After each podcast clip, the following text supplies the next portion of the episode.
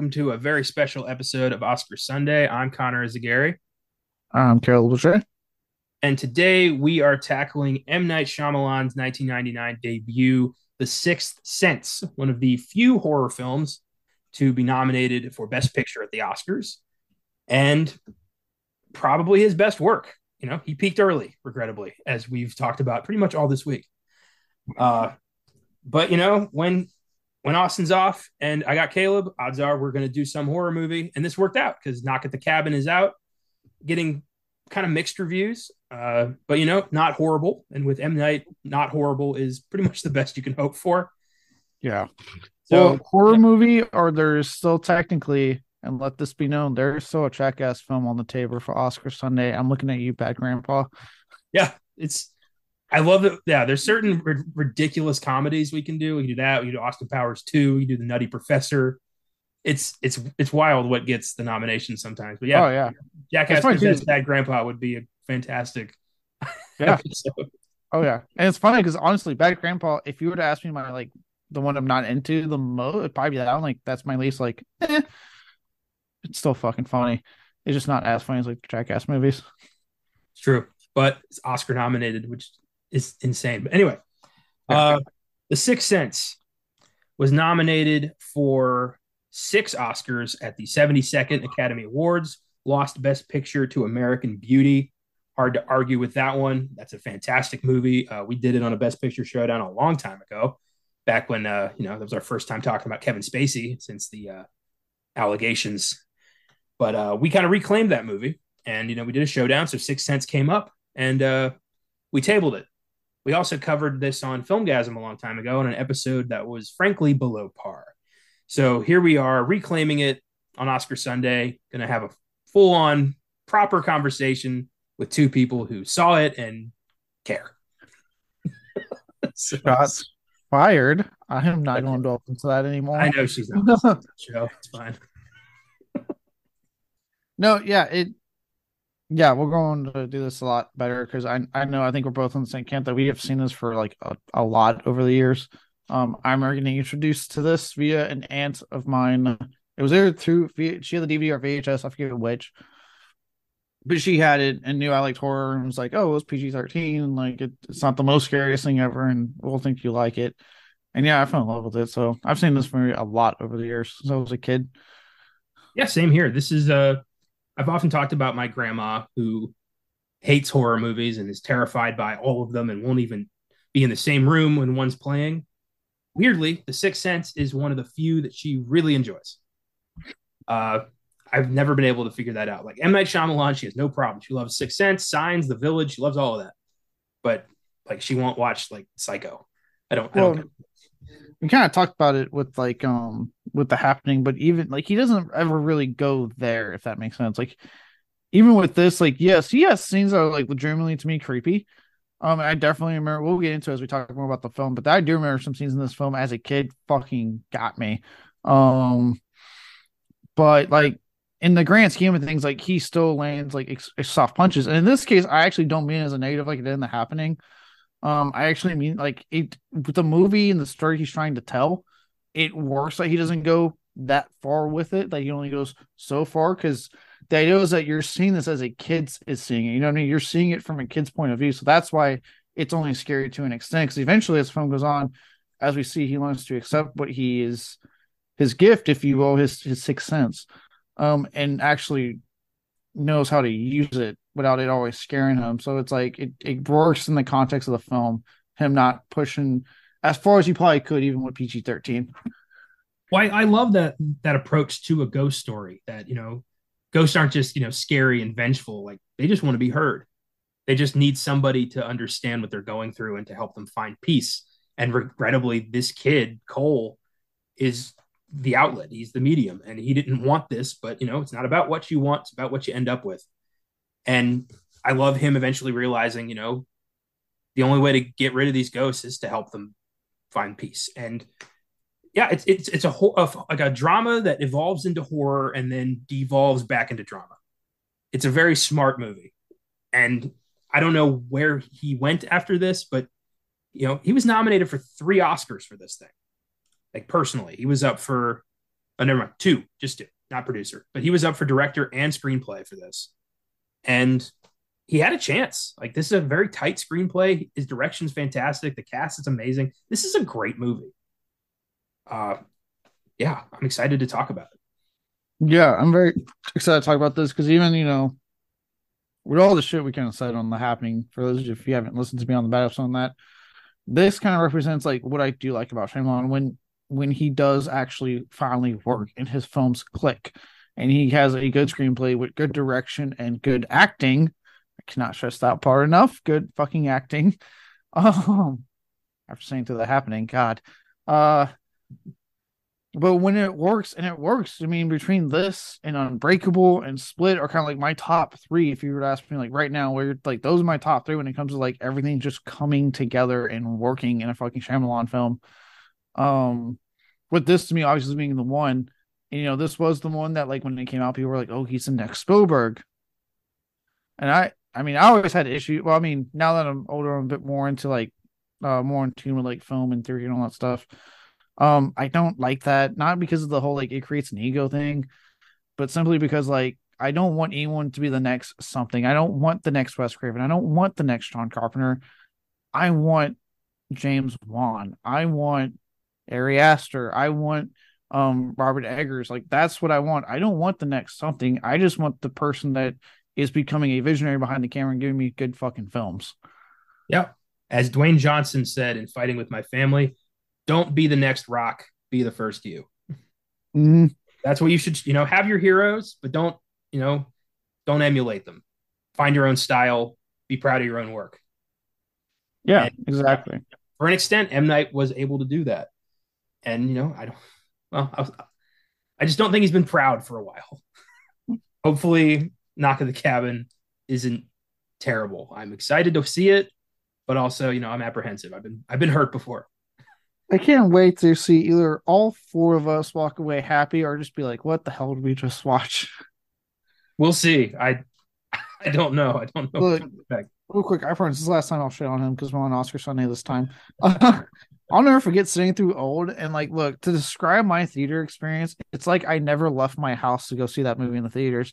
I went like at least like 30 minutes into the movie. People were just getting up to go to the bathroom randomly. I swear to God, people were probably like doing shit in the in the you know the walkways. I just didn't see it. Like there was a, just everyone's just got like slouched back, just like oh god. Like it was a collective, just like oh god, we paid for this, and none of us want to leave because we just paid money to see this, and we here we're gonna suffer through it. It's hilarious. The Sixth Sense was a phenomenal hit. 672 million on a budget of 40 million. Everyone was like, "Who is this guy?" He was up for a bunch of Oscars. The film was a huge award darling and everyone was, you know, when Unbreakable came out, they're like, oh shit, he's got another one. Signs comes out. Oh shit, there's another one. Like this was a big deal. I remember him being like, you know, touted as like the next A-list director. And yeah, as we talked about on the happening, that didn't well happen. Yeah, no, like I said, I remember, I remember, like you know, when I got introduced to this movie, and like I said, my aunt being like, "Hey, I heard you like horror. This this movie is supposed to be really, really good." I don't even think she saw yet. She would like was my aunt that liked to buy movies, but then she keep in like the cellophane. He's always mess with her about it. And um, and uh, she was like, "Look, I've heard it's really good. It's you know, let's watch it." You know, I fucking fell in love with it. She, I think she, I remember, I think uh, she liked it. It's been years, but um, yeah, I remember like everyone was talking about this movie. My whole fa- all my like aunts, uncles, cousins like, "Oh my god, The Sixth Sense is such a good movie. You have to watch The Sixth Sense." I'm just like little me being like, "What the hell is this movie you're talking about?" So my aunt finally was like, "Hey, I got it. Let's watch it."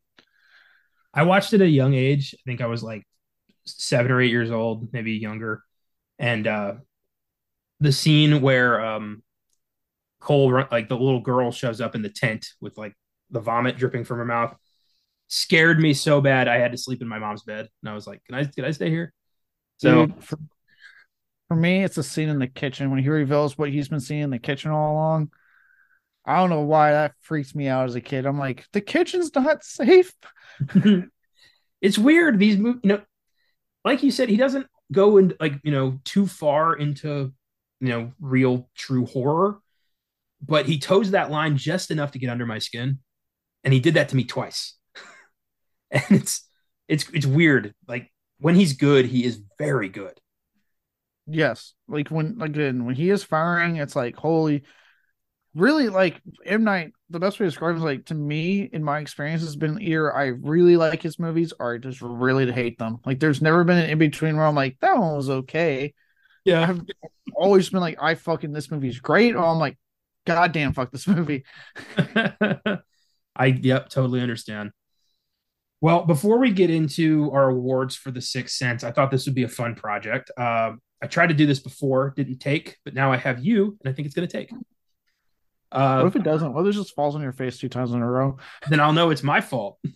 but I doubt it. Uh, the Sixth Sense is one of the very few horror films to be nominated for Best Picture. Horror has not been represented well at the Academy, you know, throughout its 95 year run. Uh, only 11 horror films that I could find have actually been up for the top prize. So I thought we'd talk about these films and see if they deserve to be there and maybe brainstorm some other horror classics that should have been up for the top prize. Uh, so we're going to go, you know, uh, I got some recent ones I can talk about. Go on. we're going to go chronologically. Uh, these are the 11 f- horror films that I could find. I am going to stretch the definition of horror just a bit to include some thrillers, but uh, let's start. Again, yeah, again, for as we talk about for recording, I accept horror adjacent. I'll take if it has even a little flavor of it. So all okay in my book. Yeah, a nice nice bouquet. Yeah, a yeah. little spice, if you will. Yeah, when you when you smell those those little notes, you're like, oh, I'm home. that's that's what we're talking about here. uh, starting with 1941's Suspicion. Uh, directed by Alfred Hitchcock, stars Joan Fontaine as a psychologically distressed woman who is convinced that her scumbag conman husband, played by Cary Grant, is planning to kill her for the insurance money. It's not a purebred horror, but it's a disturbing enough psychological thriller that paved the way for many after it. Uh, Joan Fontaine won Best Actress. It was also up for Best Original Score. Uh, and I know you've, I think you've got this in your collection. Your did you watch, did, did you just watch me pull it out? I did. I was like, oh, okay, yeah, he's going. I'm looking. I'm looking right now. What what year did it come out? 41. 40. Oh, wow. I started ass backwards. That was a horrible idea on my part. Rope, Shadow of a Doubt. No, it's not in here. What the hell? Suspicion? Yeah. Nope. It starts with Saboteur. Hmm. It ends with, well, those are his TV shows. That's a nice set. Family Plot. Yeah, I, dude, I got like it was like 70 bucks or less one day on Amazon. I was like, fuck yes. That's nice. I recommend Suspicion. It is a very smart movie. Uh, it has elements. It's been one I've been wanting to watch. It's a Hitchcock film that's on my list. So sorry to start this out disappointed on your end, but I have no, not seen it yet. I know um, you hadn't seen it, but you know, I, this is my plug because I want you to see this. I will do it on Oscar Sunday at some point. It's a great movie. We haven't done enough Hitchcock. We've only done like I think we did Rear Window and uh, uh, Spellbound. I think that's all we've done with Hitchcock. Okay. You uh, know what? Hey, real quick. Yeah. So yeah, yeah. You said 1941, right? Yeah. This set starts in 1942, literally a year later. Ah, there it is. Fuck. yeah, Hitchcock was making movies, you know, from like the late 20s to the 70s. Yeah. But that said, quick plug. Can't like Connor said, awesome set. It's on Amazon. Alfred Hitchcock, the Ultimate Collection, has every, a shit ton of movies plus episodes of his TV shows both uh, the best of the Alfred Hitchcock Hour and Alfred Hitchcock Presents. That is nice. That's beautiful. Once I have some some some folding money, I'll have to get my hands on that collection. Yes. Uh, but I do recommend it. There's moments that are, you know, it keeps you guessing the whole time. Is Cary Grant on the up and up? Is he really planning to kill her? Is she just crazy? It keeps you guessing to the end, and even in the end, you're still not sure. You're like, I don't know Like you could read it that yes, that was a murder attempt, or you could read it as oh, she's just seeing things. It's a very smart psychological thriller, and I think without suspicion, maybe other horror films down the road do not get uh, recognized. Yeah, no, I'm. I look, I it's one I want to check out. Uh, admittedly, I have been wanting. That's why I got got the set because my Hitchcock is limited. I, am very aware of all of his work, but I've only really sat through like Psycho the whole way through. I've seen Birds once when I was a kid because my mom was watching it. Um, so I, that's why I got the set to finally like be like I need to watch more Hitchcock, and this set's a great entry point. So it's yeah, I'll definitely check out um Suspicion. Yeah, Hitchcock is one of those guys. Like we all kind of know all of his movies, but we haven't necessarily seen them, but we know him. It's it's very strange. Uh, I've been trying to make it make an effort to actually watch a lot of these films, and thanks to Oscar Sunday, a lot of them have been kind of prep work because they've been nominated alongside other stuff we've talked about. Like I watched Rebecca when we did The Great Dictator, and that was a great drama. Strangers on a Train, I've seen that one, and that's a great cool. movie. that movie was great. Yeah. God, I love that one. That's an awesome movie. Um, I really like Lifeboat. I watched that one on a whim, and that was just pure like paranoia thriller. It was great. Yeah. He had very interesting titles. I like his his titles are very to the point. Yeah, very yeah. It's a lifeboat. That's there it is. They're strangers and they're on a train. Jimmy Stewart's looking through the rear window. Like, yeah. he is indeed a psycho. There are birds. You see them? They're right there. They're attacking. Her like name that. is Marnie. oh, but yeah, he's he's done a lot of work, and uh, I'm looking forward to kind of digging into that stuff. But yeah, Suspicion is just a really good one. Okay. There wasn't another horror film nominated till 1971, and that was A Clockwork Orange. Oh, I've seen Clockwork. I fucking love Clockwork. Oh yeah, Stanley Kubrick tells the story of sadistic teenage rapist Alex, played by Malcolm McDowell, as he what? rapes and murders his way through a futuristic London before he gets committed and brainwashed into behaving like a decent member of society. Was also up for director, adapted screenplay, and film editing. I feel like you set me up a little bit because I say I love that movie in the first thing in your mouth. So the movie's about a rapist who goes around raping. Thanks, dude. oh, like what? what? I'm supposed to lie about the content of this film? you knew what we were going to talk about. there is more to it, but there is there's quite a bit in the beginning of the film. It is a tough film to sell to people who haven't seen it. You're like, oh, what's one of your favorite movies? A Clockwork Orange. Oh, what the, what's that about? Well, uh, Malcolm McDowell's in it, and they talk funny, and he likes milk. that, yeah, that's one way to describe the movie. Yeah, you like singing in the rain? You want after the movie? Yeah, Gene Kelly sure as hell didn't. He was really upset about that. But not for the reason you think. He wasn't pissed about the rape scene. He was pissed he didn't get paid. yeah, Gene Kelly was a bastard. I, but, I mean, um, I shouldn't be surprised. This is the same system that allowed Marilyn Manson to go on and be a, a huge artist when it's found out that he was also at the same time assaulting a fucking minor. So, shouldn't be surprised. Well, that's a hell of a jump, but okay. I'm just saying, like, apparently Hollywood in general has just been like, we are going to hide the monsters away. It's fine. True. You just sew them on the image. well, Clockwork is one of those movies that, like, I despised the first time I watched it, and then the second time I watched it, I thought it was brilliant. Oh, so, I loved it the first time. I, again, I guess I'm a bastard, but I I fell in love the first time I watched it. Fair enough. It's uh, one of the few X-rated films to be up for Best Picture. I think the only other one is Midnight Cowboy, which actually won. But uh, Clockwork lost to The French Connection, which hard to argue with that. That's a fantastic movie.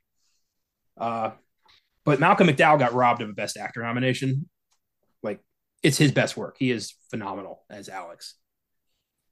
Oh yeah, no, Malcolm McDowell. Like, and what the hell happened to his career after this? But um, he is great in this movie. He everything like he the commitment he made to like this character is outstanding. He should have been nominated. Um, was Kubrick at all nominated for like adapted screenplay by chance? I know this is based off a book, also. Yeah, he was up for director and adapted screenplay for this. Okay, I was about to say if he didn't get any kind of nomination, he should have gotten something. I'd say what you wrote about that dude and how fucking psychopathic he was, but god damn, his movies are good. Like I like a lot of his movies. Kubrick only won one Oscar in his career, and it was for visual effects for 2001: A Space Odyssey. What the fuck? I know he didn't. He never won director. He never won screenplay. Unbelievable. Yeah. I wonder if Hollywood was like, "No, you made Shelley Duvall fucking quit the business. Let's let's slow our roll here, Bo. Nah, I think it's safe to say Hollywood never cared about Shelley Duvall. No, no, they didn't, which is why I was so trepidatious about this new film coming out with her being. And I'm like, I swear God, if you're using this poor lady, which uh by the way, the people who are doing it, uh quick side note, um, they did an interview with her clearly in fucking Blanco. Um, because like well, they were filming it, they're like, Yeah, we're at this beautiful state park, and I was watching the the interview. She's in her car Um, they're talking there, and the whole time I'm watching, I'm like, I know what park that is. I was like, that's the route I rode my bike every fucking day in middle school or in elementary. I was like, I know exactly where that is. That's cool. Why was she in her car? I, I don't know. I mean, she seemed fine. Then at the end, she started kind of doing her like, "Oh, isn't it pretty out here?" And I'm like, "Shelley, you've lived here since I was a child and longer. Come on, you come on." Yeah, this is gonna be interesting when this when this new film comes out. We'll see. But uh yeah, Clockwork freaked everybody out. There's no way it was taking Best Picture. I mean, it was up against films like Fiddler on the Roof. That's a that's a that's a leap. Yeah, yeah. It. I mean, and and that was the point of the movie though with Clockwork. Like it was meant to be transgressive because it was tackling this idea of like, can you, especially at the time it came out, the counterculture and stuff, kind of going strong. Um, this idea of like, can we take these people and fix them? You know, in quote unquote. And to me, the movie's only gotten more like creepily realistic in more recent years with like, you know, on the on a more like not as serious scale, but whenever someone looks at metalheads or horror lovers and they're like, "Oh, you, how dare you like that? Like, we need to fix you. It's a fake." You know what I mean? But obviously, with like, you know, on a more, much more serious note, you're the gay conversion camps that still exist to this day. You know, this film kind of taps into that kind of idea of like, we can convert these people, we can change them. You know, like we can make the rapist not be a rapist, and it's like, not how that works. Not how it works at all. Well, the movie, you know, it it brings up the idea of like if you're fucking with around with somebody's brain, aren't you just as bad as the person mm-hmm. who's committing these crimes? Like, aren't you just yeah. you know, raping their mind? Like, yeah. it's yeah. It reminds me of a line from Sons of Anarchy where uh, Mitch Pileggi, who played like the uh, the head of the Aryan Brotherhood in this one area in California, was approached by like a legit Nazi like businessman who wanted him to do something, and Pileggi was trying to get out of the game and Pileggi said my favorite line in the show, which was, "How dirty do I have to get to be as clean as you?" I was like, "Ah, shit, that's profound," and it it really fits for Clockwork. It's like, how horrific do I have to act to be the good guy? Mm-hmm.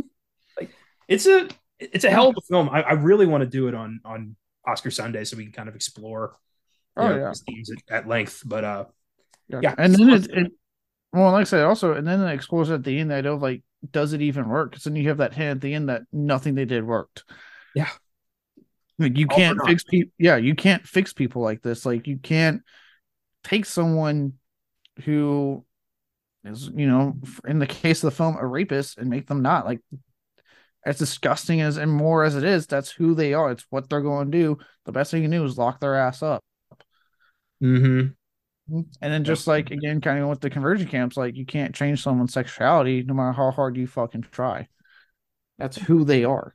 You can't rewire someone's brain chemistry to fit your idea of normalcy, no matter how aggressive or innocent they may be.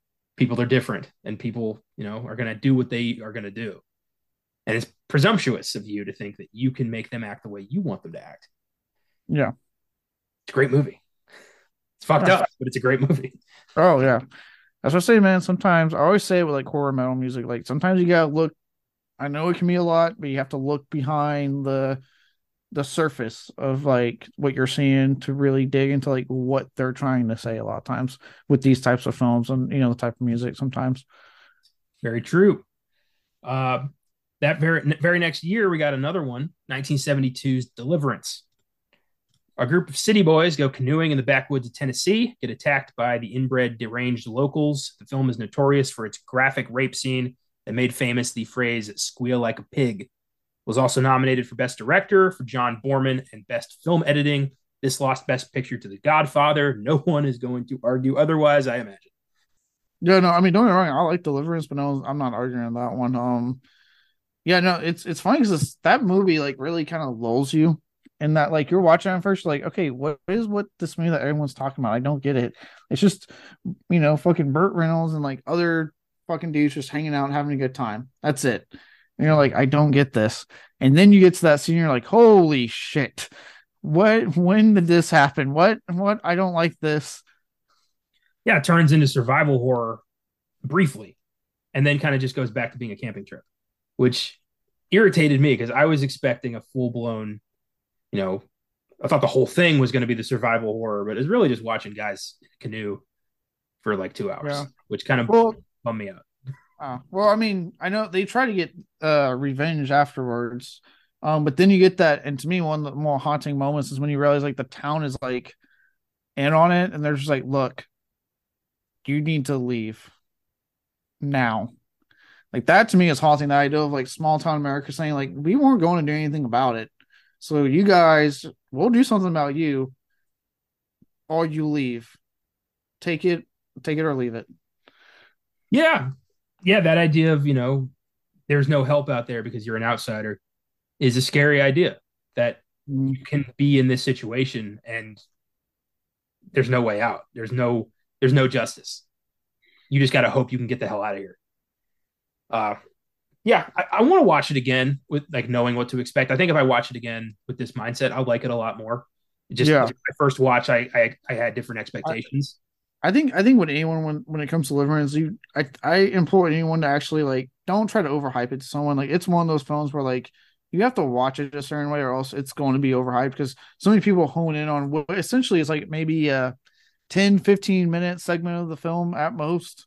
No. And like it doesn't worry about like the part with the film and I'm not it's not like it's tricking you, it's getting you into like to get invested in these characters. So that's the whole point you know, no one talks about that part or afterwards when they are trying to get their revenge, but it's very much like methodically paced still.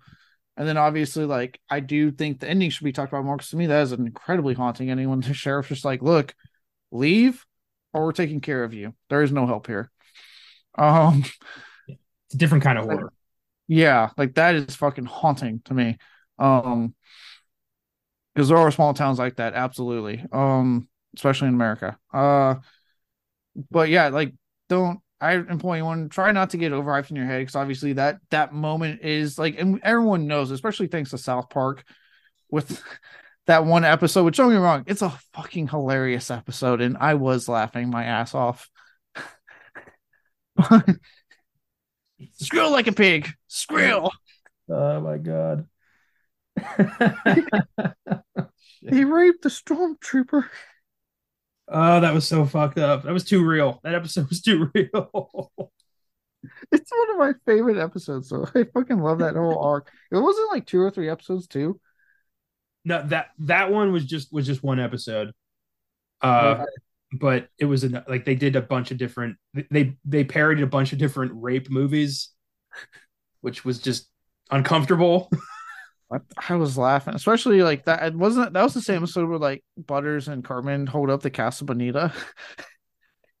Have been. Butters, yeah, because I remember Butters kept shooting everyone in the dick. That kept trying to. Yeah, it was the the Chinese. It was the Chinese restaurant because like Cartman was, you know, thought the Chinese were gonna invade America, and that's where that's where home base was.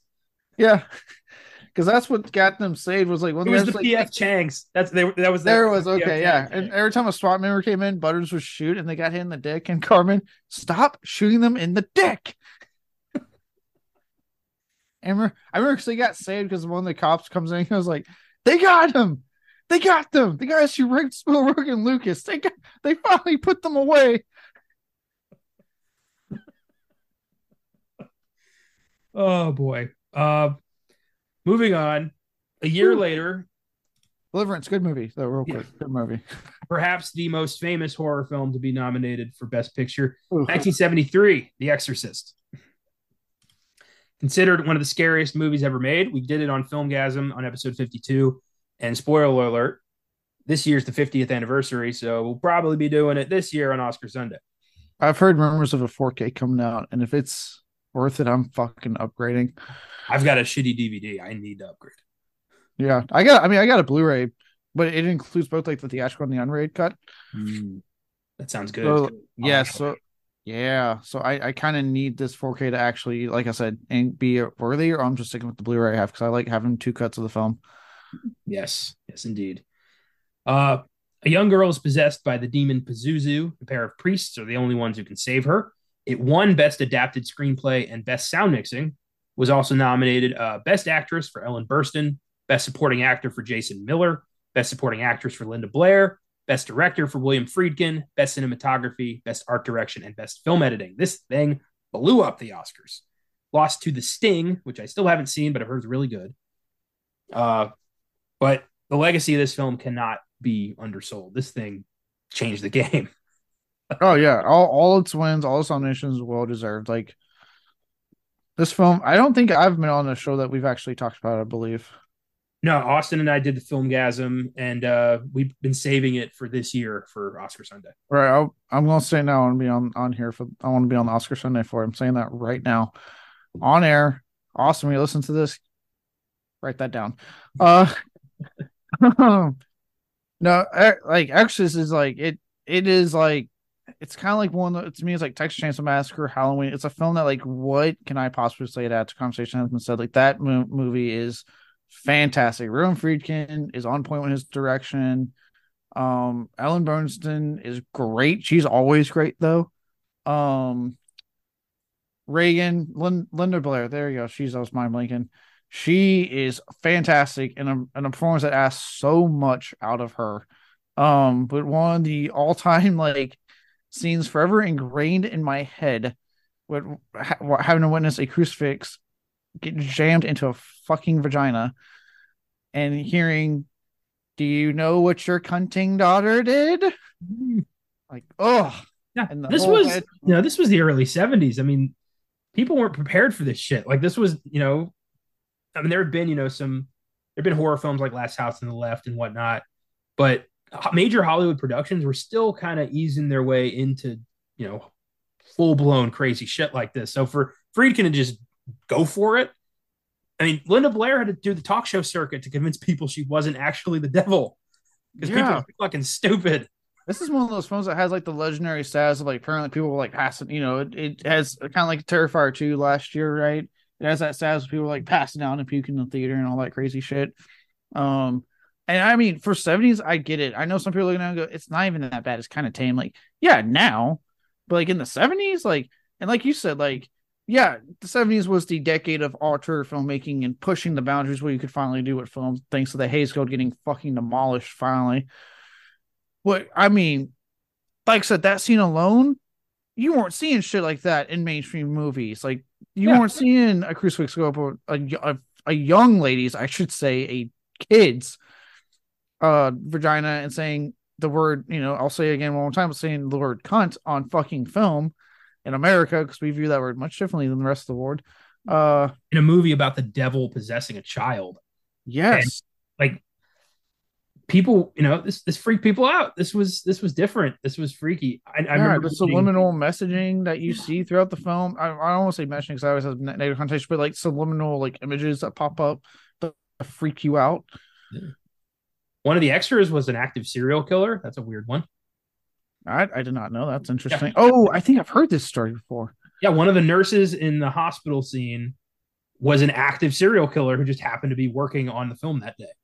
Yeah, I think I've heard that story before. Like that, that's a recent thing that's been found out a couple of years ago, I believe. Yeah, fucking insane. Like he drove to he drove to set with like bodies in his trunk. Like he was mid kill spree, but he had to go to work that day. Like I want to I want to look into that shit and find like find out exactly what that was all about. But you know, Exorcist had you know there was like a curse attached to the film. Like people took this seriously. Like they were like the devil was there, and I'm like, probably not, but still a good movie. Oh, it's a great. It's one of the best horror films like ever fucking made to me. Like this movie is great, and it probably hits more for me because for you know if you guys haven't heard at this point, you know I was raised Catholic. I'm I'm not religious. Let me put that out there.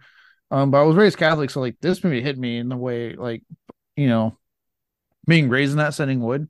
Um, as far as like holy shit, like if God's you know, and it does ask that question. Well, if if you think God is real, then that means you inherently accept that demons are real. Yeah. Because there is not just good only. There's bad. And you know, if you're going to accept that there is a God, there's also demons trying to do harmful things, which this movie beautifully does explore with Father Karras and his loss of faith and like him having to accept like, oh my God, this is real. Yeah. There's a great story about, you know, a call to action about, you know, finding out like this is my purpose on earth. I have to save this girl. And I, I love that. And it's, it's a great story for him. And then I love the resolution we get on that in Exorcist 3. It's those two movies oh. are, it's a, you know, Exorcist 2 can go fuck itself, but one and three, those are amazing movies. Is, isn't it amazing like like uh the odd numbered films basically in the Exorcist series are really good, but both the even numbered sequels suck? yeah, that's you know that's how it works. Same, it's it's the same thing with the the Star Trek franchise. Like all the even number movies are good. Does that does that mean this trilogy that David Gordon Green is daring to touch after the shit he did with Halloween ends? Does that mean that the first one's gonna be good? The middle chapter will be probably Halloween ends level of shit, and the the third one will actually be good again. Well, if we can go by the Halloween films that he did, the first one's going to be fantastic. The second one's going to be divisive, and people are going to want him dead for the third one. It's like he's signing his own death wish at this point. like, we'll see. I mean, that thing's like, set for an October 2023 release date, so it is. That is fine to me. He's like, all right, well, I did it once for Halloween. Now let me just do it all again for Exorcist. it is kind of weird. There's been no like studio pushback on that. They're like, well, good luck, Dave. It's like you can't possibly like do this again, right? You can give a good trilogy this time, right? Dave. uh, yeah, The Exorcist. After that, we had Jaws, 1975. If you don't know Jaws, uh, why are you here? If you don't know Jaws, goes from the ocean, and um, Jaws will find you. Yes, you can ask him all about it. If you start hearing dun dun dun dun dun dun dun, dun get out of the water. Swim far, swim deep. You will find him. you might find his his his uh ripped off cousin known as the Meg if you swim deep enough. I love that the idea that Jaws just has a cousin named Meg right? But it's a megalodon. I'm just picturing a shark with that pink hat.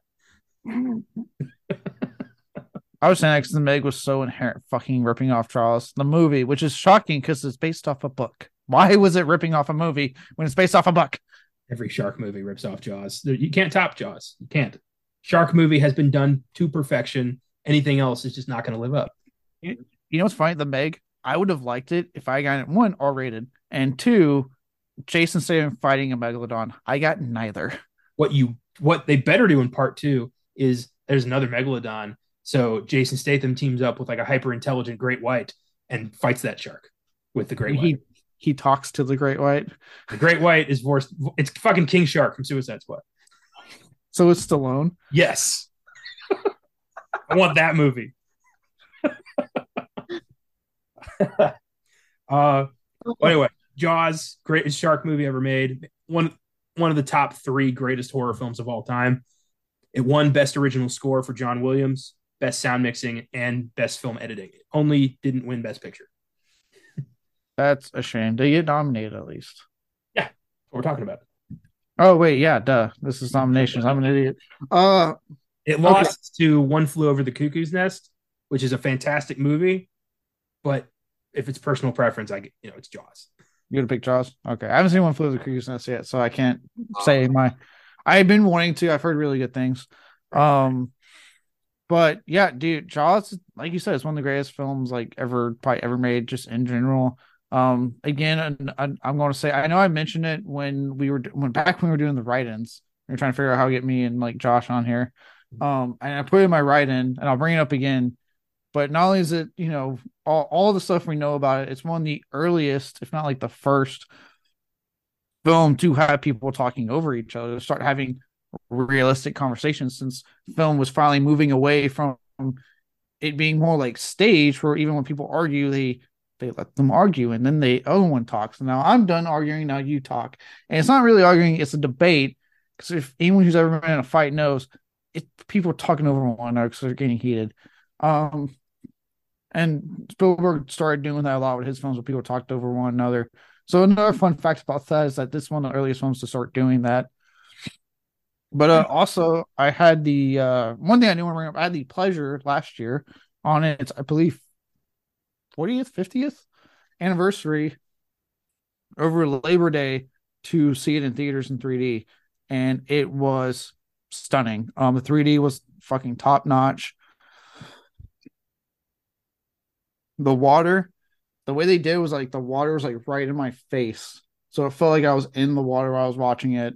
Um, it was so good. I felt like you know some of the best like post convert post conversion I've seen in a long time with 3D, and just seeing it on the big screen was like an absolute delight.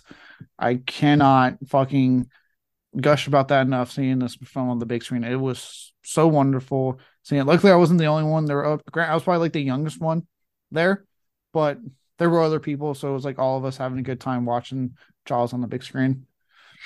That's delightful. Uh, yeah, Austin and I did a screening at Drafthouse uh, a few years ago. We got shark fin hats and just had a grand old time, just enjoying Jaws. Uh, we did this on Oscar Sunday, I believe last year, and uh, I love that the three of us for our Philip Seymour Hoffman Award all picked one of the three main characters. And that was that was that was neat. Oh yeah, that's right. Josh is awesome. Uh, that was great. Next up, we got 1987's Fatal Attraction.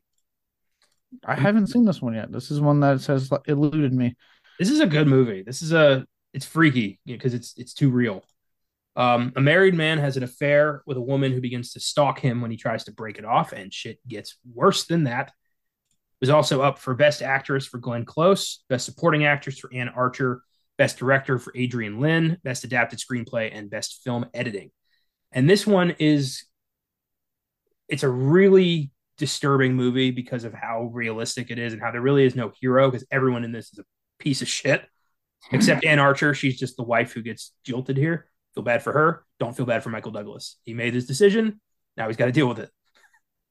Yeah, uh, I know uh, Prime's doing a reboot. I think it's one of the streams are doing like a, a reboot with Lizzy Caplan, and it. Yeah. So they're turning it into a series, which doesn't make any sense. Yeah, it's like a series and they're gender switching it, which that part makes sense. Like more if you're going to reinvent it, and yeah, gender swap's probably the most obvious a- answer. I guess. I mean, or they could just you know try to write something new. That's always an option too. No, that's that's silly. How dare you? well, yeah, Fatal Attraction's interesting because it starts out pretty tame. You know, it's Michael Douglas is on a business trip. He runs into Glenn Close, and you know they flirt. And he's like, "I'm married," and she's like, "I don't care," and he's like, "Well, I don't care either." And so they hook up, and then you know they date for a while, and they keep hooking up. And then he's like, "I love my wife. I'm gonna go back to her," and she's like, "No, no, no. You love me. You love me." and it just gets worse from there. She starts sabotaging his life and killing their pets, and it turns. She goes full slasher by the end of this movie, and it's it's a good one. It's a it's a good slow burn and a very uh, interesting story. Like when it was on um, Bravo's scariest movie moments, the joke was that like it was so scary it scared the pants back onto men. it's like yeah, any I mean, dude who's ever thought about cheating on his wife, watch this first and then maybe reconsider. Yeah, I mean, look, I don't condone cheating at all. Now, you know, I know nowadays we live in a world of like ethically non-monogamous relationships, open relationships. That's whatever. Like I yeah. that is like that's an agreed upon thing between you and your loved one. Yeah. That's, that's fine. That's the thing though. If you're gonna do that shit, you make sure everyone's on the same page first. Yeah. But like, yeah, I I don't condone cheating, but yeah, like I I had heard the joke like this is a film that will make you reconsider because like you don't know what other side of it you're getting. Like you know your wife, like or your husband, you know whatever whoever your you know your significant other is, you're married to them. Um, you don't know the person. You're just saying I'm going to sleep with this person behind my significant other's back. You don't know who that person is. Yeah. And in this movie, you know, Glenn Close is absolutely insane. And it's, she plays so well. She plays crazy so well.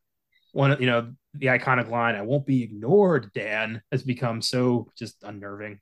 And of course, all the shit with the rabbit.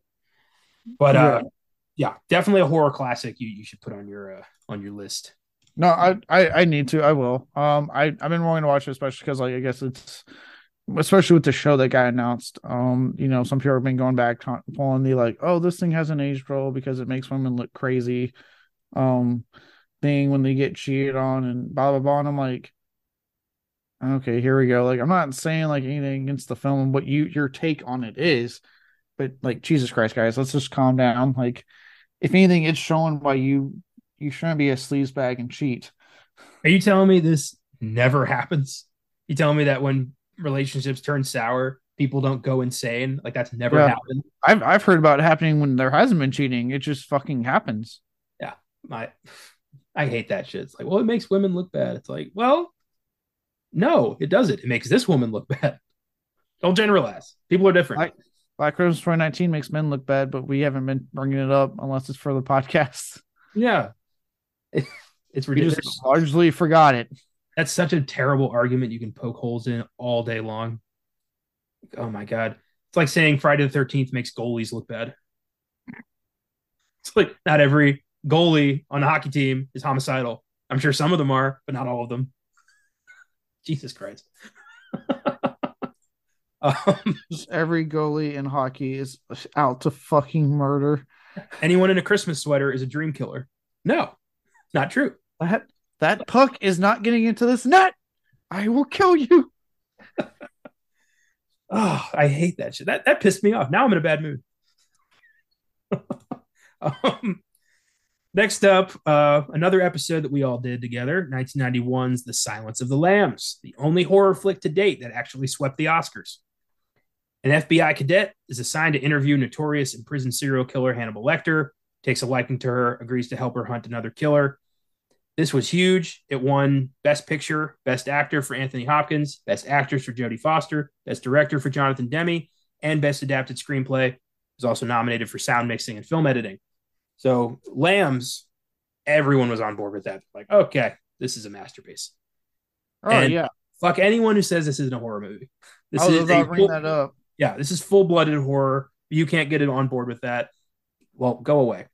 Yeah, fuck yeah. Look, fuck anyone that tries to say that bullshit. And and and honestly, if we're going to get to the root cause, fuck the Oscars for pulling that shit for people to go with. For going, oh shit, we really like this horror film. Call it a suspense. Anything but that, and we're cool with it. So that's what they did. And then they were like, okay, yeah, we're cool. We we nominated this suspense movie. It's not horror. You silly gooses. so yeah, no, oh. fuck, fuck the Oscars for that. But with that said, like, yes, this is one of the most well deserving fucking uh wins uh that horror has gotten because Silence of the Lambs is just a fucking masterpiece of a film. There's only three films in history that won the big five at the Oscars, and one of them is a horror movie. Doesn't that feel good? It does feel good, and I love when people try to fucking. Ooh, it's not. I'm like, no, it is. We got we got that Oscar gold. We got it. Ah, yeah, that was fun. I enjoyed that episode. That was our 100th over here on Oscar Sunday. That was we saved that one for a very special occasion, and we uncorked that wine, and boy did it go down smooth. Yeah, wasn't that the one where like I had to get? Wasn't a uh, an also like a Best Picture showdown? I had to get through all those films. Yeah, you had to watch Beauty and the Beast, JFK, The Prince of Tides, and uh every time I do this, I always forget the last one. Honestly, that was another one I had to watch. Yeah. God damn it. Um, it's gonna bother me. One second. I just remember thinking like, because you were like, "Wait, you did that?" I was like, "For this movie, I will do it." yeah, because you know it's a it's a it's a showdown. We gotta we can't just not do that. Bugsy, that was the other one. Bugsy, okay, Yeah, and you liked pretty much all of them. yeah, yeah. I don't know if I'd go back to a lot of them, but yeah, Yeah, fair enough. I mean, JFK was three hours long, and Prince of Tides was really sad. Yeah, really depressing at the end. I was like, "God damn it!" Like I, even I was sitting there going, "Yes, get get with her, get with her, get with Barbra Streisand. You got this, Nick Nolte." And then like his wife's like, "No, I love you." And I was like, "You bitch, you goddamn bitch." Jesus. Uh, I remember you were also going to do the Godfather Best Picture Showdown at first, and then we started doing the movies, and we, uh, there was one that we could only get if Austin bought it and like had a physical copy sent to us. So we were like, "Buddy, it's not going to work out." And I think you were grateful because those movies were not. I mean, holy Oh shit. yeah, when I saw them, I was like, "Look, okay, I like The Godfather, but I'm not watching these films with The Godfather." that was like a th- over three hour long Danish drama about farming and immigration. And holy shit, I, oh, there was, why was it there?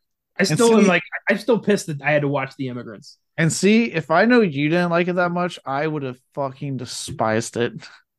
I mean, you there was that. It was Sounder, which was also pointless. Cabaret, which I liked. I don't think you would have liked.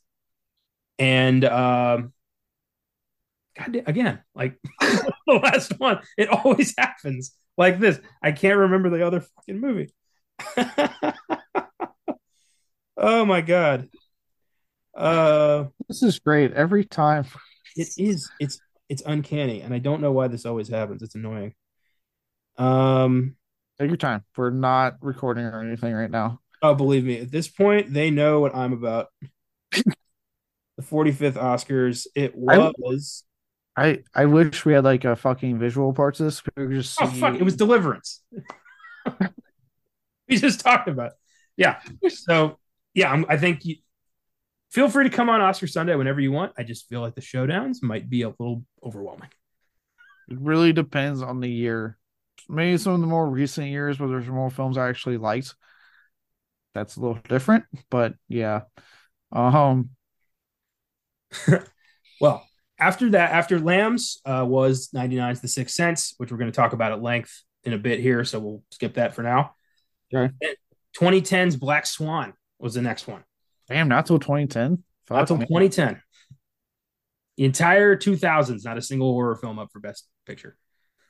Wow. Uh, I actually quite enjoyed Black Swan. I remember it was funny. I was dating this chick in high school, and we were looking for something to rent, and I suggested Black Swan, knowing what was in the movie. Because I think it was like, "Well, I'm going to see that." I had to convince her to watch it for a different reason, but it was fine. And uh, I got to see my scene. I was happy.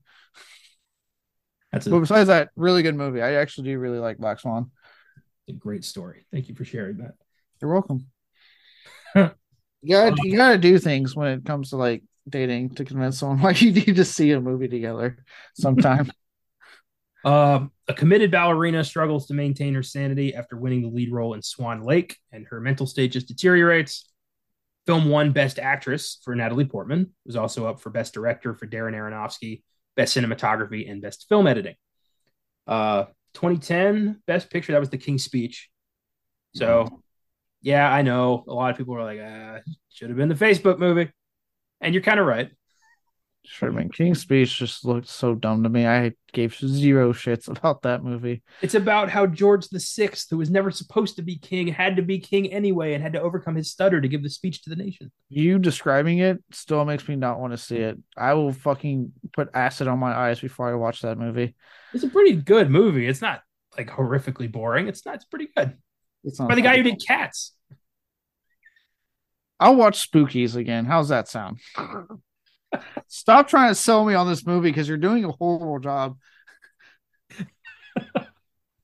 yep, I know. well, Black Swan's an unnerving film, a bit hard to follow, very psychological, and uh, just kind of known more for uh, for for something else than it is for its horror slant but still a decent watch.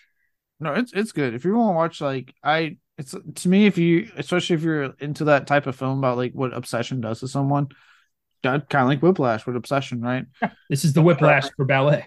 Yeah, this is the film to go to. It's really good. It's Aronofsky firing on all cylinders before he started getting kind of weird in his later part of his career. I feel like um, I'm just I'm just so happy he reined himself in for the whale. Yeah, because I actually now I think about it, this was like really the last Aronofsky film I liked. Because after that, I was like, everything else came out that I just didn't fucking care for. Yeah. Um, didn't like Noah, didn't like Mother, but Black Swan and Requiem for a Dream were were superb. Yes, they were. Yes. Um, uh, Natalie Portman, Mila Kunis were great in this movie. Um, Barbara Hershey, this was like really like her comeback when she started coming back and being in films again. Um, she was really, really good. Very fucking unsettling performance and with the with her with her character. So I I, re- I actually really do recommend Black Swan to anyone. It's, it's pretty solid. I know like for a lot, especially because again, I, I, you know, and I say you know I brought the story up because it came out when we were teenagers. So a lot of us guys like, you you know, Natalie Portman and me like, you just make out in the movie. Like beyond that damn scene, great film. I mean, don't get me wrong, great scene, but like great film beyond that scene. Indeed. And speaking of films with great scenes, next up is 2017's Get Out. Uh, black man travels to the deep south to meet his white, white his white girlfriend's seemingly progressive parents, only to find himself trapped in a horrific scenario from which there be there may be no escape. Uh, won Best Original Screenplay for Jordan Peele. Was also nominated for Best Actor for Daniel Kaluuya and Best Director again for Jordan Peele. And uh, we did this one on Oscar Sunday as well. Uh, a lot of these we've we've we've just done because they're great movies. And uh, Get Out holds up. I believe you were you were part of that one too. I believe so. Yeah, and we just had a grand old time celebrating that film, and uh, definitely deserved to be there. I'm glad that it won Best Screenplay, which probably is its strongest suit.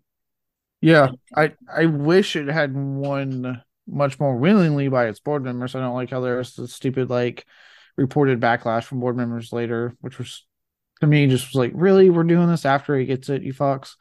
Um, but it was a deserve because the screenplay in that film is great, and I, I forget the nominations, but the other people who got nominated, but it absolutely probably deserved it over any of them. Well, let's find out. That's what we do here. Is celebrate. I mean, you can do that. I was going to live in blissful ignorance and just say like it deserved it over whoever else the hell got nominated. You're at the, you're on the wrong show for blissful ignorance. Here we learn. It's just you need to be on Beyond the Bad more often. Then you know I'm, you're on it like every week. I'm there every. How much more often can I be on that show? Get Out beat The Big Sick, Lady Bird, The Shape of Water, and three billboards outside Ebbing, Missouri. Okay, again, sorry, Austin. Shape of Water is a great movie, and you need to rewatch it. But other than the Shape of Water, yeah, Get Out would I would give that screenplay one hundred percent to Get Out. Yeah, I think Three Billboards is probably its only real competition there, and I think Martin McDonagh is going to get his time to shine this year with the Banshees of Inisherin. Uh, so I'll take it. Everybody wins. Yeah, and again, Shape Water is a great film. Uh it's a good film. It's not a great film. Let's calm down. It's a great film. Now, uh, uh, yeah, no, Get Out. No, that was a fun episode. I I love revisiting that film. Even though I I personally have enjoyed everything Peele has done since with Us and now Nope.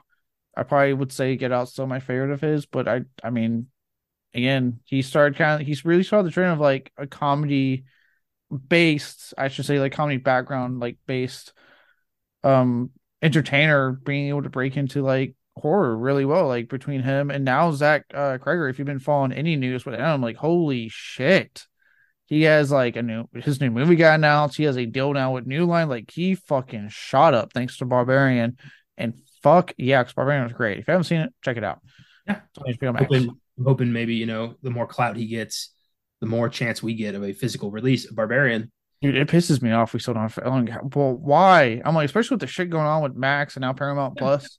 I don't them. want Barbarian to end up erased and thrown in some vault somewhere, which has been happening to a lot of content on these channels. So I, I want to be able to watch this thing. So let me buy it. Yeah, let me physically own it so I can watch it whenever the hell I damn well please. Exactly. Ugh. Uh, the final film thus far, and this is arguable, but I'm including it 2019's Parasite. A poor Korean family manipulates and cheats their way into working for a wealthy family, starting a chain of events that leads to quite a lot of violent death. Uh, it was this was one uh, this was a showdown we did uh, a few months back, which was a blast. We love this movie. It won Best Picture, Best Director for Bong Joon Ho, Best International Film, and Best Original Screenplay. Was nominated for Production Design and Best Film Editing. Not only is this a, I think it's a, I think it qualifies as a horror film at least in part. It's also the first, it does. also the first foreign film ever to win Best Picture, and this that makes this thing very significant in the history of awards and film. And uh, I think it 100% earned it. This movie's fucking phenomenal, and it just gets better with each watch. It's a great story. Oh, Parasite is fantastic. I I, I got lucky and, and watched it um on like DVD or I think I streamed. No, I was able to stream it before I went on my deployment. Um, and yeah, this this film was fucking great. Uh, I and I look for those who haven't seen it yet. If you, I know we live in the age of internet and information is rarely available. If you still have no idea what Parasite's about, keep it that way. Much like if I'm like, hey, much like Barbarian, go in not knowing jack shit about Parasite because you get so rewarded halfway through the damn film. Um, because yeah, like you said, it doesn't really start off horror. First, it starts off kind of like a little bit of comedy, a little bit of trauma, right? Um, and you're you're getting, and even then, that stuff is good. Like you get sucked in immediately. Honestly, like you're like, oh my god. Um, the whole like flooding scene when they lose their house, like it's a fucking hell of a scene. The um, the tr- the way they trick the family into hiring them is still my favorite thing about that movie. It's so smart. Yeah. Oh, dude, I one of my like scenes I really liked, and I found it oddly disturbing in a weird way, not in your usual disturbing way, but when like they have to hide because the the fan the the you know the the family comes home early, and the dad's hiding under the table and listening to them get ready to get it on, while she is getting off to them mocking the poor people. Yeah, she's getting off to like the the, the smell of the poor that's in the room, and it's like you know she's like slumming. It's so fucked up. Yeah, it's like the most like, and that's what I say. It's like so disturbing in a way that I wasn't expecting because she's literally like, say, she is getting off. He is, I believe, yeah, his hands are down there doing, for lack of a better word, finger blasting. Uh, where she is getting off to, like you said, the the idea of like smelling the poor and like, oh, oh, oh, it's just weird. It's an odd thing. I, I was uncomfortable. I was like, I should be usually enjoying these types of scenes because admittedly she's a very attractive lady, but I am creeped out beyond belief with this. This is weird. Um, but then the big twist happens, and this 100 becomes like full on fucking horror. Like the moment the shoe is dropped, and he and you know he reveals on um, what is actually going on in this movie. Holy shit! Yeah, it's a fantastic film about class divide and you know a lack of humanity among a certain class of people, and it's it works. And I love that that ceremony was chock full of great movies. But I just love like Bong Joon Ho walked up on that stage four times, and they just kept giving him statues. He won screenplay, then he won international film, then he won director, then he won picture. he just kept going up there like, ah, thank you so much. There's that infamous picture of him like making two Oscars kiss. It's he was just happy to be there and he just he earned all of those awards. He's an amazing filmmaker oh yeah. yeah this was great. I i know i haven't heard anything about it so i'm kind of hoping it's dead in water. I know i'm saying this as i have praised last of us for a couple weeks now but how great it is but i heard hbo and bong joon-ho were developing like together a, an american series on this and mm. i was like i'm just not in on this. Like this film does not need to be retapped for american audiences. I don't I, to an extent, a small extent, get why studios do that because unfortunately, Americans are we're we're we're we're, we're stupid. We don't want to admit it, but we're stupid. And a lot of a lot of us, not myself personally, or anyone on Filmgazm, we as anyone knows have no issues watching international films. Um, but a well, lot of Americans won't do that, and so they're like, "Well, let's do it for an American audience. And I'm like, God damn it. Anytime I hear it, I'm just like, fuck. Well, here's the thing Parasite doesn't need to be translated. On a budget of adjusted for American money, $15.5 million. This thing grossed 263 global. People around the world loved Parasite. It made good money in America. We don't need to keep doing this shit. Just yeah. enjoy the product at hand. If you don't like to read, watch something else. Yeah, because again, I'll say again, like again, like or learn Korean. Saying, you can do that too. Yeah. And again, I'm not saying I don't get like some people are just like, you know, foreign films just aren't for them, right? International films just not for them. But at the same time, like you are just depriving yourself so much of what other countries have to offer. And that's why, like, when I heard they were doing it for HBO, I was like, God damn it. Cause like this film works because of where it takes place. Cause it's not talking about the wealth in a way that it is in America. It's talking about for that specific country. Yeah. And specifically what Bong Joon Ho has witnessed as someone who grew up in that country. And that's why it works so well. If you want films about the rich here in America, guess what? Infinity Pool just came the fuck out. Go watch that. Neat.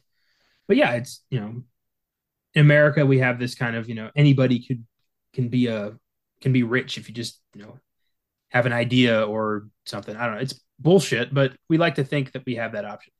But yeah. you know, in Korea things are different. The movie works because there is a very clear and accepted class divide in Korea that they just accept. And the thing what, what made this movie so different is people these you know four people who refused to accept it and went the extra mile to manipulate a rich family into making them a part of that world, albeit, you know, briefly. And it was mesmerizing because it was different and it was weird and it was unique and it looked cool. And it was like four different genres mixed together in a blender to make this like new genre who you can't that you can't even label. It it was a masterpiece, and I'm so glad it won. And uh, it was the last horror film, so to speak, to have been nominated for Best Picture thus far. There's been nothing in the past few years. Yeah, even though I have feelings on certain films that should have been nominated. Yeah. Um, in more recent years, I'm looking at films like Hereditary should have been nominated. So one of the biggest snubs that and Toni Collette I've, I've, I've ever fucking witnessed. Uh, this past year alone, uh, an actress that's going into horror strong already in 2023 with Infinity Pool, Mia Goth with fucking X and Pearl. That shit should have been nominated for something, and especially her. Like, what the fuck, Oscars? I think 100% this year, Barbarian should have been up for picture, screenplay, and director. Yes, yes, that was one of the most fucking and makeup and makeup. Oh, and makeup. Yeah, that was like one of the most original. We haven't seen this before, and thanks to sure marketing, no one knew what was going to happen. Type of films to fucking come out. Absolutely, and it got every horror film this year got snubbed. There was nothing in the technical awards, anything. Which which is crazy to me because we talked about 2022 was a strong, strong year for horror. Like probably one of the best in fucking years. One of the best hands even, down. Even you know, Oscar winner Jordan Peele got shut out with Nope. Like that got completely ignored. And I thought that yeah, was going to snag a whole bunch of technical awards. Same and like, and don't get me wrong, some of the stuff I saw nominated, I was with like everything, everywhere, all at once. Absolutely, I'm all about that film was fantastic. But then other stuff I'm looking at, like you, you could have put something else, or you could have put some of these horror films yeah. here that deserved it. That absolutely, again, in a year that was such a huge hit for horror, from the big like movies like Nope and Barbarian and Smile to the small like the Cinderella story of the year in fucking Terrifier 2, the little film that could. It made like and that absolutely I'll say it as Christmas is it should have been up for some fucking special effects or visual effects. It should have been up for makeup. It's, yeah, I agree with you 100% on that. With every, you know, every time we get a win like Silence of the Lambs or Get Out, it always feels like a gimmick. Like, here you go. You know, now shut up. Mm-hmm. You know, it's like, no, w- horror deserves a valid seat at the table. I'm tired of this shit. Like, movies have been around for over a hundred years. It's time to stop with this kids' table bullshit. Like, it's a legitimate genre with real talent behind it. People who make masterpieces, people who make great movies. Give them their due. Like, why do we? Why do they keep shutting them out? It, bullshit. Like, how many times are we going to stroke James Cameron's blue dick before we actually start looking at other shit. Jesus Christ. It's infuriating because, like, for me, again, my big thing is that stop looking at a, a specific type of film to nominate and be a certain period of time that these films are released. Like, no, I don't agree with putting films higher than others. It's been one of the biggest things that's led to, you know, what I've dealt with, and uh, many other horror fans and heavy metal lovers have dealt with all the life of the age old question of like, oh, you like that, and oh, it's it's a phase, or like how we, you know, we saw, you know, recently everyone blew about it when you know Cate Blanchett asked that question she did on Graham Norton, like. It's because it's where like all that kind of stuff's been looked at as like below everything. And to me, no horror. Even I'm going to say it. Come at me all you want, but yeah, when Michael Bay gets a technical award, I'm not rolling my eyes like, oh, he got a technical yeah, look, say what you want about that dude's like storytelling abilities. Technically wise, he he he is good on that front. And he absolutely deserves a chance as a fucking prestigious film does. Um, it shouldn't fucking matter. It shouldn't. And I'm also, you know, we're not saying like, you know, every horror film that comes out deserves to be nominated. No. Because not every drama that comes out deserves to be nominated. Not every film is, you know, good enough to be at the Oscars but a lot of horror films are and they're not allowed in the you know in the running simply because they're horror. Like we know that's a fact. So we just would like that to stop. Let's be yeah, and for yeah and and with that said i'll i'll bring it in on like a little positive loop. Because of this you know fangoria it being like one of the biggest horror magazines and just well-known horror brands in the world they have responded by doing their annual chainsaw awards. That is their version of it and um it's completely fan voted. So what they you know they get all the they do all the nominees and then they release it and say like okay guys here are the categories here are the nominees vote. This is the deadline. And the only one that you write in is the best kill. That's the only one you write in. Everything else is options and you write in the best kill. I'm seeing terrifier 2 probably won that one for the bedroom scene. Just saying. Um i think i wrote something else different. Oh i i wrote dewey's death and uh scream uh and five scream that's what i wrote because i really like that one but I well, if I was voting, I would have voted for a. I won't spoil it, but a certain death towards the end of Speak No Evil. That's mm. what I mm. would have voted for. I didn't see that movie still. Yeah. Uh, great would have been a great, you know, if uh, Denmark had submitted that for their, you know, film for best international film, that would have been a great.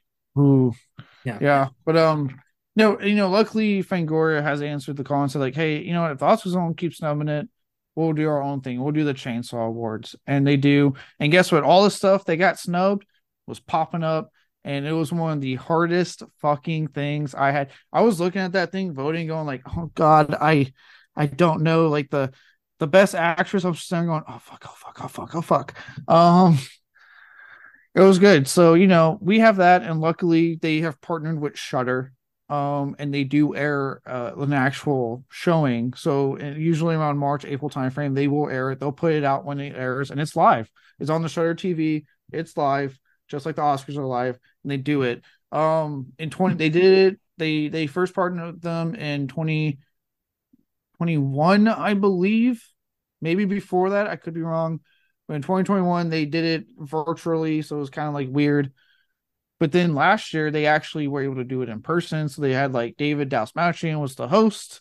They made it into like a, a video store he was in. They had presenters. They had the people accepting it um live. They had an actual audience, and some people had to accept it, you know, uh virtual just so they couldn't make it. But they actually had a whole thing, and I'm assuming they're going to do the same thing this year. So, hey, it's kind of like a plug. If you're bad that the Oscars won't do it, guess what? Fangoria fills that void. Get yourself a Shudder subscription. They will put it out when they air it, and you can you can watch horror, have its chance to shine with all the era good horror of the year. Well, that's delightful. I'll I'll have to check that out. Yeah. Well, there's there's horror's you know brief history with Best Picture. There's been a lot of horror films have won technical awards. Actually, not a lot. Like you know, I mean, I think like The Fly, The Wolf Man, American Werewolf, like Coppola's Dracula off the top of my head, but largely no. Largely horror is pretty much shut out on all fronts, but you know the yeah. occasional win matters. Yeah, genre in general, I should point out. You know, I know we obviously we're just because we're horror fans, we talk about that a lot, but you know the same can be said for like comedies and sci-fi, um, and obviously superhero films nowadays are like the big one that people talk about sci-fi is kind of the only one that's pretty much like jumped over the the the fence, so to speak. I think since like 2009, Avatar and District Nine kind of opened the gates for sci-fi to finally be respected along yeah. the same lines as the rest of the films in the Academy. Like you know, Dune fucking swept last year. It so, looks like superheroes are making that that are slowly making that leap now because I know Angela Bassett is like getting nominated out the ass, rightfully so, for Black Panther: Wakanda Forever. Mm-hmm. So you know, it's I think it, it'll take time, but hopefully we're walking in the right direction. But I feel like we have to say this every couple years. So it, it it you know I I stopped getting my hopes up um because it just feels like no matter what it just won't ever happen. You know what I mean? Yeah. Um, like I said, for I know I keep alluding to for anyone who's wondering about the whole Cate Blanchett thing, they like with metal music, basically what happened was Margot Robbie, for those who watch the video, uh mentioned that she's a metalhead. She she loves Slipknot. That's her band. She apparently absolutely loves Slipknot. Um and Cate Blanchett asked her on air for some weird reason, do people actually like that music? Like do people genuinely like that music? I think that's what she asked. And Margot Robbie kept her cool and answered like, well, no, yeah, I like it. Like um but it's like moments like that, and again, I'm not even going to discuss like the fucking outcry on that, but like moments like that that made me go like, see, we're never getting anywhere because pe- there are people that just feel the need to keep doing that. Like, and again, I don't give two shits if you don't like horror, if you don't like metal music. But when someone talks about something they love, stop doing that shit. Stop being there to be like, well, I mean, do people really like it? Like, don't fucking put them down. And Yeah. that's what pisses me off with this, like this shit with that and like the Oscars. Yeah, let people enjoy things. That's you know, I think we foster a good community here on the Filmgazm team. You know, all of our shows, we you know we welcome dissenting opinions. We we Mhm. celebrate the work, and we give every film you know an equal you know seat at the table, or at least we try to. And I wish more people would just you know let people enjoy things, like because we try. We, I, I'm I try very hard to not you know shit on people's love of things because that's just that's shitty. Why would you do that? Yeah. It, it it's shitty. No matter who you are or where you're doing it, like on live fucking TV. Jesus Christ. Uh, well, that was a fun experiment. I think it went very well this time. I'm glad I was able to kind of dig that up. I should have just acted like I hadn't seen any of those films, be like, I, I don't know what you're talking about. I don't think you'd physically be able to do that with like Jaws and The Exorcist. I, I don't think you'd be able You to. ju- No, you just see me like trying to look for my fucking jaws, but be like, act like it's not here. like, what'd you say? Pause? No, I never heard of that. Oh, hey, I actually found it. I was actually seeing if I could find it looking, and I did. Is that that that 4K that you got? Under, or, uh, oh, that's Exorcist. That was Exorcist. You're talking about Jaws? No, Jaws is somewhere in here. Ah. Oh, it's right next to it. Yeah, I remember when you got that that 4K from like a very shady dude at the, at the market, and we were kind of like, I think these are stolen, but they're mine now. Yeah, that and the first Saw movie. Yeah. Uh, sweet. Well, let's uh, let's dig into the Sixth Sense and give some awards out to this movie. Uh, if you know the show, you know the drill. We've got the Quentin Tarantino Award for the best line of the movie. We've got the Ennio Morricone Award for the best music moments. We've got the Philip Seymour Hoffman Award for the best performance, and we've got the Roger Deakins Award for the best scene. So why don't you kick things off with your Quentin Tarantino Award? Like Quentin Tarantino Award. So this it's funny because we actually talk about like when his dialogue work it works, it really works. I actually had a hard time picking, not because like I don't think the dialogue's bad, it's just not a whole lot of memorable stuff. Yeah, And I was really not trying to pick something that was I see dead people because we all know that fucking line. Um I'm just kidding. I didn't pick it. so the the the one I picked actually kind of goes hand in hand with my best scene. So but I'm not gonna talk about the scene yet, I just want to talk about the line. And it's uh when Haley Joel Osment is in the car with his mom when they're stuck in traffic towards the end of the film, and he is telling her about his gift. And um he starts telling her about his grandma or her mom. And um he says something that really hit me in the and, and I'll get into why, but I'll tell you the line first. And he goes, She wanted me to tell you she saw you dance. And uh the reason I picked that is that hit me in the sense that like that's a beautiful line. There's more to it. He tells a whole story and it's a really great moment. Um and then I also even thought about like the part where um she asked tearfully what she wanted to always ask her mom. But w- the reason that I put this is because this encapsulates, I think, what everyone feels when they lose someone close to them. Um, something that they regret not telling, something that they, you know, were thinking about and wanted to maybe do over. And to me, that simple, just that one sentence, even without the big story behind it, encapsulates what we all feel in a moment like that. You know, something just to know, like, hey, I did see you dance. You know, I was proud of you. I did, lo- you know, that kind of thing. And and it hits. You know, I've, you know, obviously, you know, I, like anyone, I've had my fair share of, you know, death in my family, and you know, friends. Unfortunately, from high school, have already passed. And there are plenty of moments um that I I regret and I I wish I knew more of, or you know, things I you know things like that that I knew and to give um for Cole to do that for his mom and give her that closure in that moment to not just like you know again and obviously want to prove that that's mom what i'm telling you is true i really do see dead people and they talk to me but to do that as a way to prove it and also give her that kind of closure is a really just sweet heartbreaking moment to watch Oh, dude, it makes me cry every time. It's such a beautiful scene and so well acted between the two of them. It, it, it you believe it, and it, it's so damn touching. You got to have a heart of stone to not feel something there. Mm. Good pick, very good pick. Um, I went with something. Uh, the last, like, I think the last lines of the movie. Um, it's after Doctor Crowe realizes his situation, which still remains one of the most well executed plot twists of all time. Oh yeah, Shyamalan. No matter how hard he tries, has never mastered this one. No, he, this is yeah. He peaked way too early.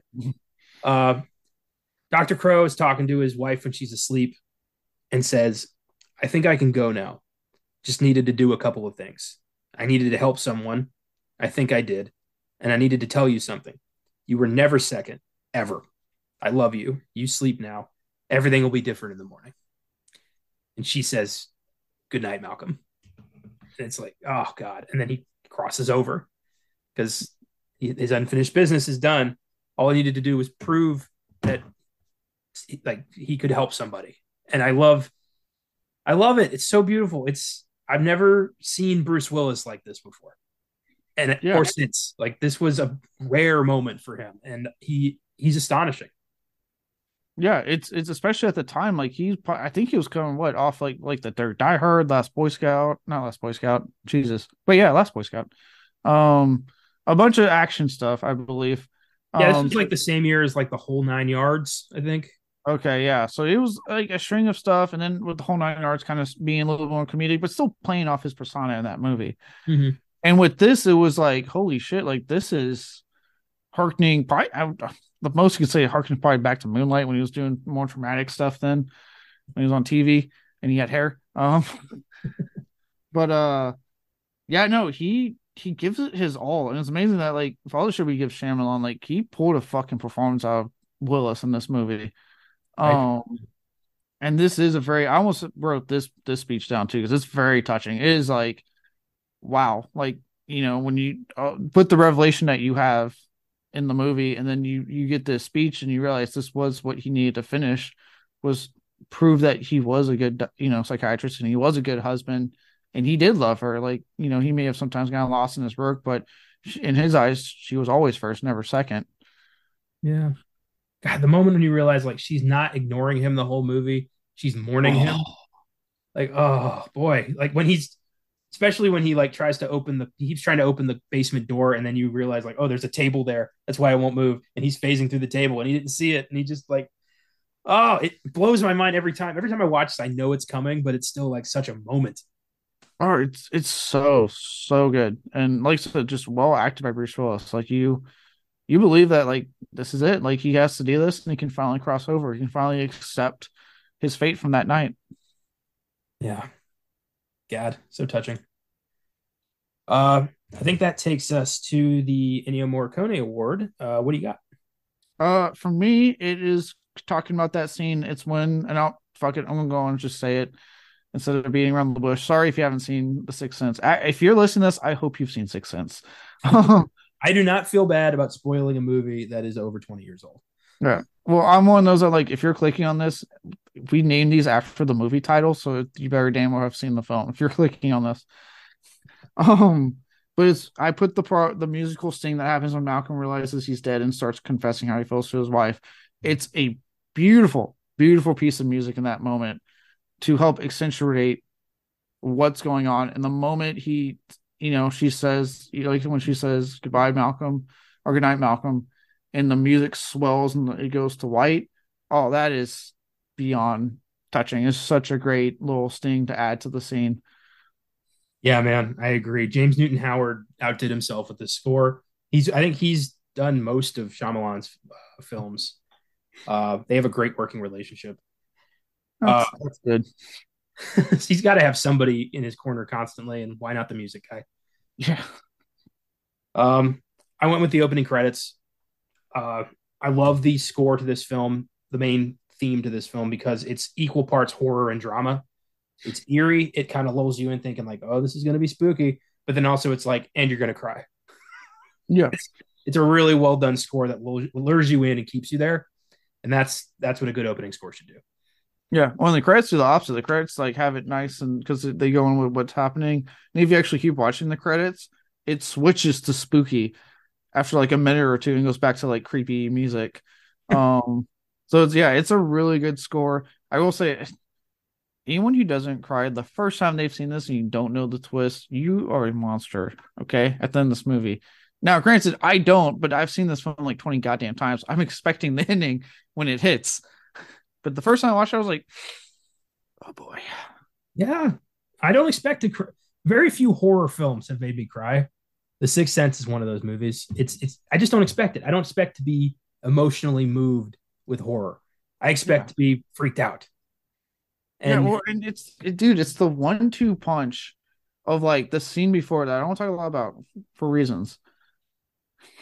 Hint, hint. Um, but the scene before, then you have this scene. You're like, oh god, damn it, oh god. And again, Toni Collette in a horror film and gets fucking snubbed. yeah, well, she got nominated for this one, thankfully, but she lost to Angelina Jolie. But we'll talk about that later. Um, the Philip Seymour Hoffman Award. I'm very curious about who you went with for this. I had three names written down because it's very hard for me. So I had Toni Collette written down. I have Haley Holt, Haley Joel Osment ran down. You had Jaley Hole. Okay, good. Haley Holt uh, meant Oz. I don't know. I'm just I'm dyslexic today. and I had Donnie Wahlberg as well. Say what you will, that opening scene, holy fuck. But Donnie Wahlberg. Um, I look straight up. I'm saying I'm a fan of overacting to a certain degree. Like if you know how to do it and give a showy performance like that, I am such a fan. Yeah. Uh, Just because you're screaming does not mean you're hamming it up. Sometimes the the, the role that needs a little scream. And yeah, Donnie delivered. oh, big time. He he's the true Wahlberg. We should have backed. Um, Damn right. but oh boy, if I'm going to pick, fuck, this is tough. Um, I'm going to go. I'm going to go Toni Collette. Um, because she look first off, she's just a great actress, and she consistently delivers anytime she's in a horror film. Like between this and Hereditary, like holy shit, alone. Um, but she's great. She is great as like this single mom that is just trying to get by every day. You know, you find out that the reason she is single is that her husband fucking cheated and ran off. Obviously, wanted nothing to do with the kid either. Like, did not even bother. And she's just trying to live every single day, do her best for her son, who she probably knows isn't exactly like the most popular kid at school as we see. He he he is different. He is weird. And you know, she's trying to grapple with all that. And she does it so wonderfully. You never once, even though you see how he's treated at school, you never once feel that like she views him different. She thinks he's different. The whole time you feel nothing but that she absolutely loves and would do anything for him.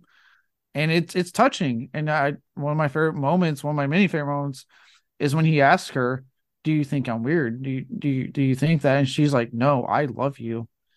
You've been perfect to me. You're my son it's a fucking touching moment that you know uh it's just a moment between a, a, a mom and her kid and she toni collette is wonderful. It don't get me wrong i'm not saying anything against like haley joel osment. Like he gives off a fucking hell performance. I'm glad he's still acting. I'm very glad he was able to get like continue and as an adult and continue acting.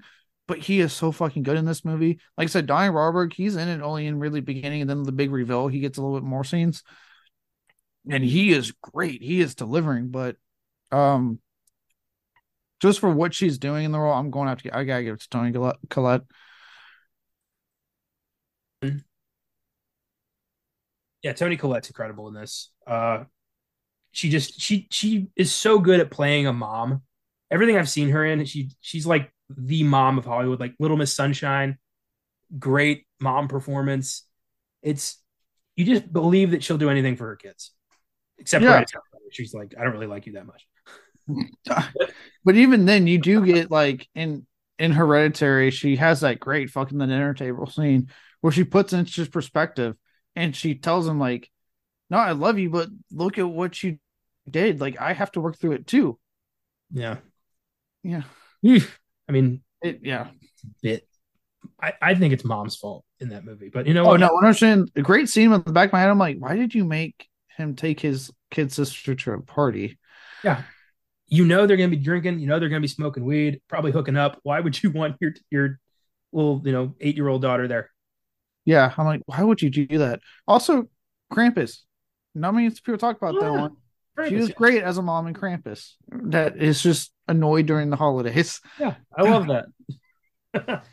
great choice. And yeah, the scene where you know Cole's talking to her about her mother is the moment that got her the Oscar nomination. I think it's the moment that got them both the Oscar nominations. Mm. Uh, it's beautiful. Um, yeah. Or her her look when um she takes him to the doctor after the the incident at the party, and mm. when the doctor had the gall to be like, I know there's scars and stuff, and her fucking look when she's like, Are you saying I hurt my kid? You feel that like that. How dare you say I abused my child? I love when she calls the other mom and she's like, "Hi, uh, this is Cole's mom. Just wanted to know why you, th- you know, I just want to talk about your hand, your kid putting his goddamn hands on my son." it's like, oh shit. Oh yeah, I'm like, you fucking go get her. I was raised by a single mom, so I, you know, I witnessed all of you know shit like that. Like it's, you know, it's it's tough being a single mom in a in a you know sea of you know full families, and you got to kind of do you got to pull double duty. You got to be mom and dad, and that's mm. that's tough. And you know, I admire my mom so much for being able to pull that off. So yeah. you know, I think that's a big reason why I really like this movie.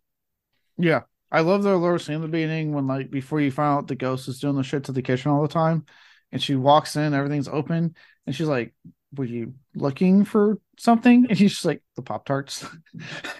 when he's leaving, she's like, Cool, you still want the you still want the Pop Tarts? Thanks, mom. That was so fucking poltergeist. I just I couldn't help but smile. Oh yeah, and it's just like a like a moment of like I'm not going to question what the hell is. It's like I'm gonna do. I'm gonna handle what I can handle, and right now that's Pop Tarts. Yeah, right now my kid wants Pop Tarts.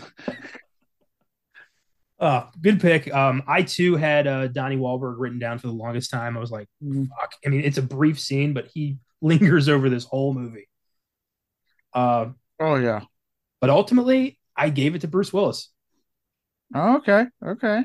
Yeah. Because this is, you know, it's so outside his comfort zone, and he proves that he really does have incredible range when he commits to a project.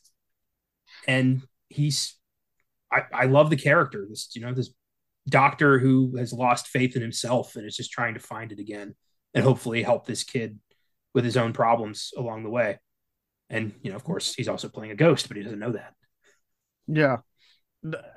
Willis usually somehow I don't know how Shyamalan would do it, but Shyamalan would get really good performances out of Willis in this and Unbreakable and Glass. Like I don't know what it was. Glass was especially impressive because that's when it seemed like before we knew about um you know his his um his you know um medical issue.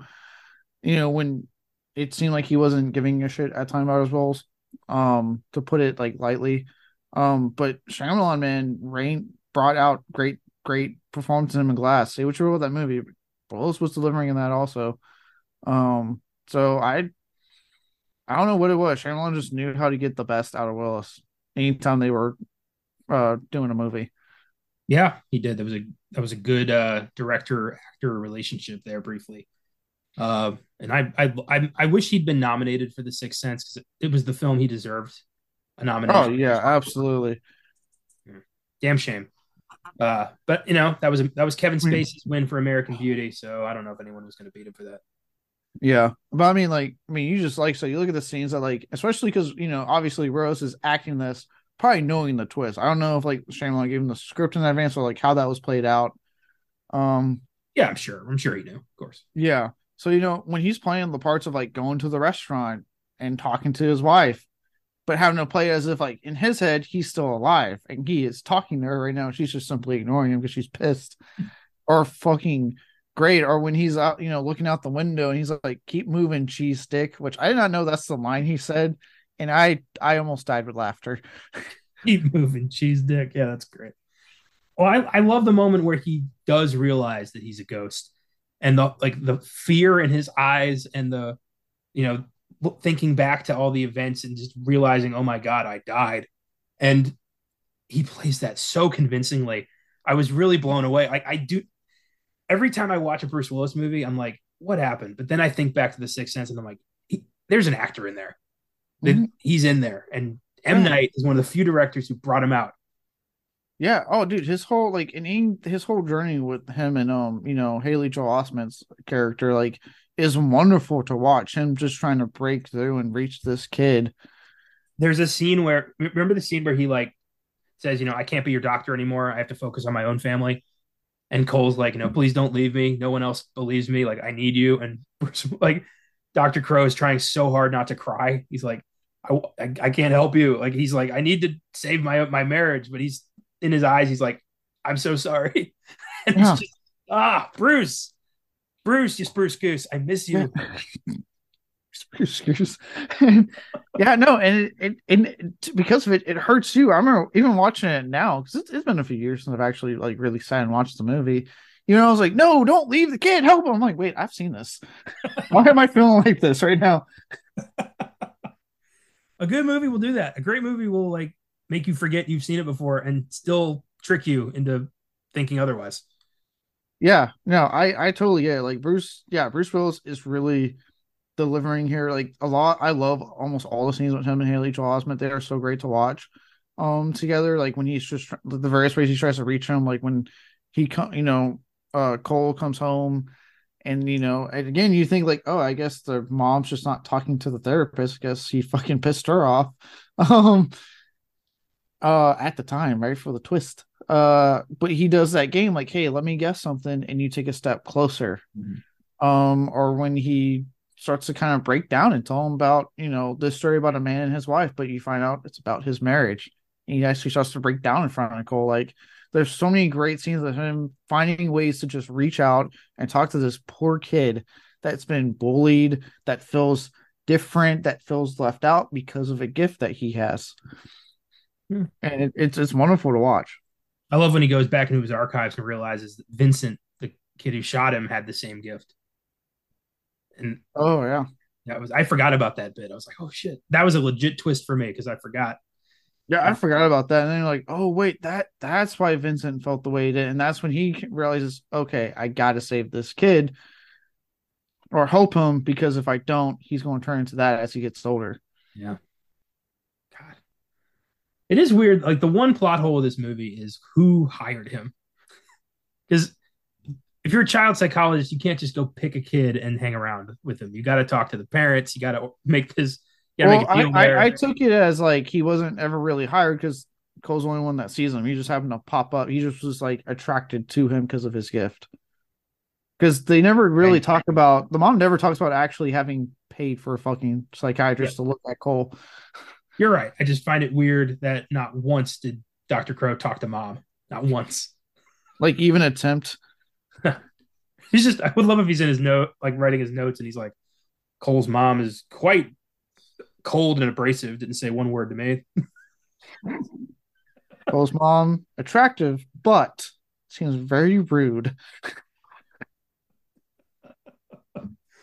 Oh, that's that's fantastic. Yeah, I would love to see his interactions with like is everyone just an asshole to him?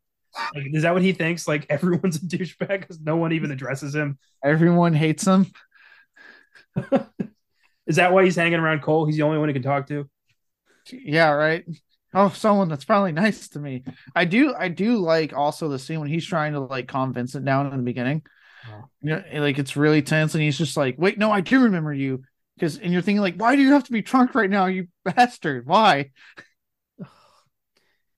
Yeah.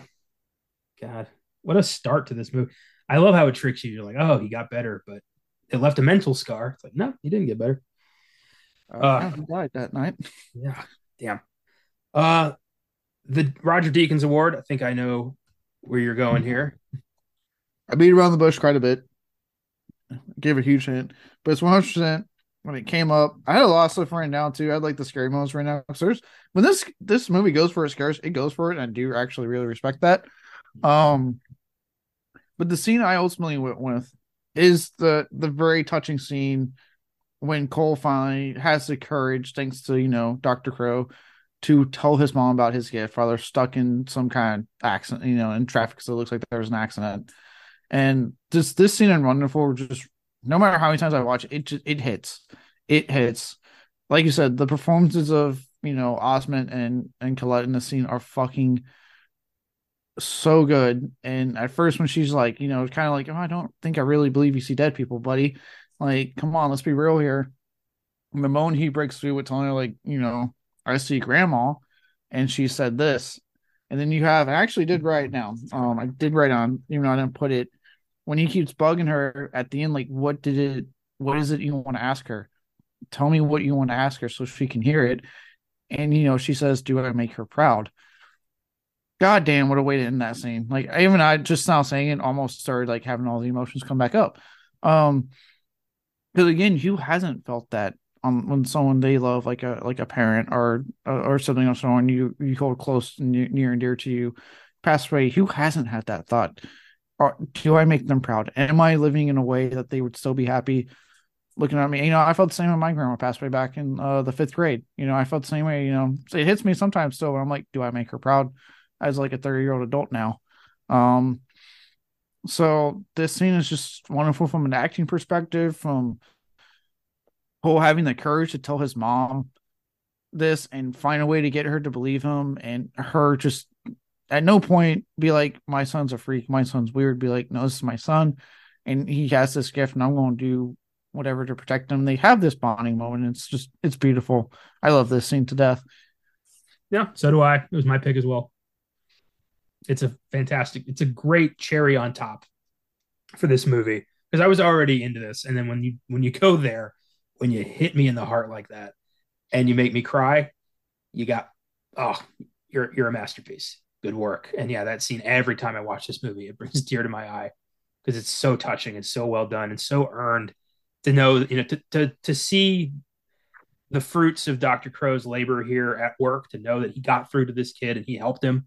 It, it's great. Mm-hmm. And that, you know, by helping him, it's gonna fix the relationship that this that he has with his mother, and they're gonna be fine and everything's going to work out. And oh, it's beautiful. It's great.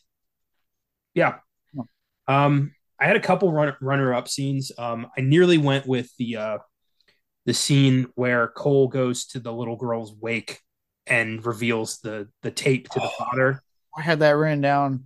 That Such is, oh my god, it's oh. so unnerving and so upsetting that somebody would do that, would poison their own child just for attention. The the look on his that poor guy's face. He was grieving, grieving, and Cole's like, "Hey, you should watch this. I know you're grieving right now."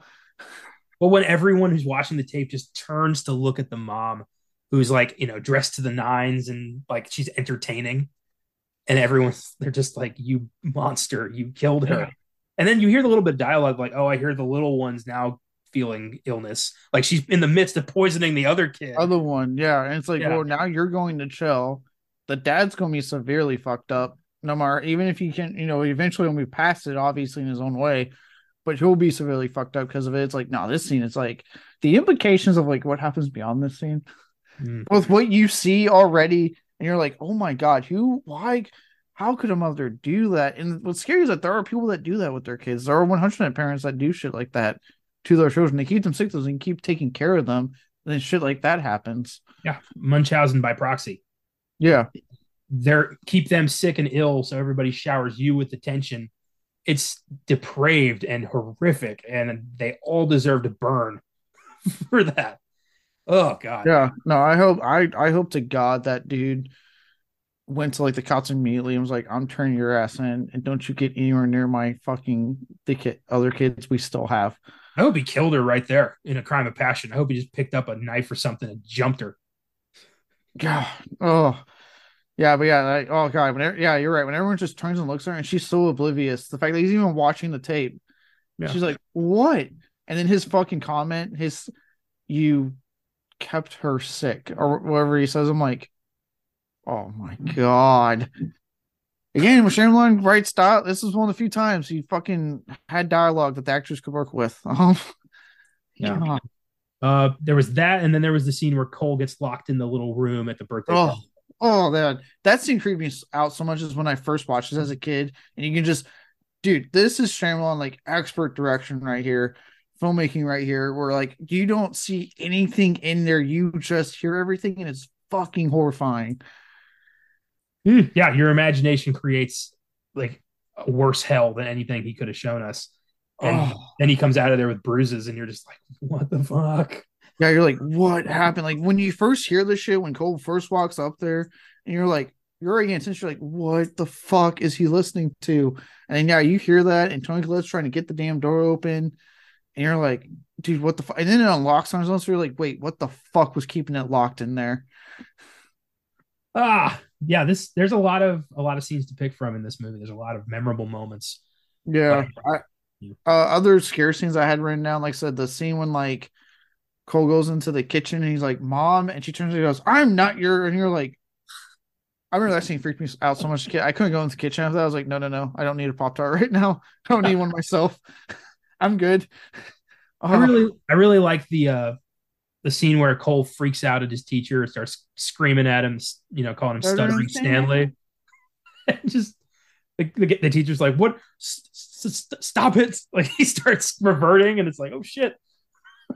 Yeah, you're like, "Oh fuck." Um, dude, the it's a little moment, but like when that kid walks past his bedroom, and he's like, "Hey," and all that line he says, like, "Hey, I know where my dad hides its gun," and turns around, there's a fucking bullet hole in his head, and you're like, "Oh my god."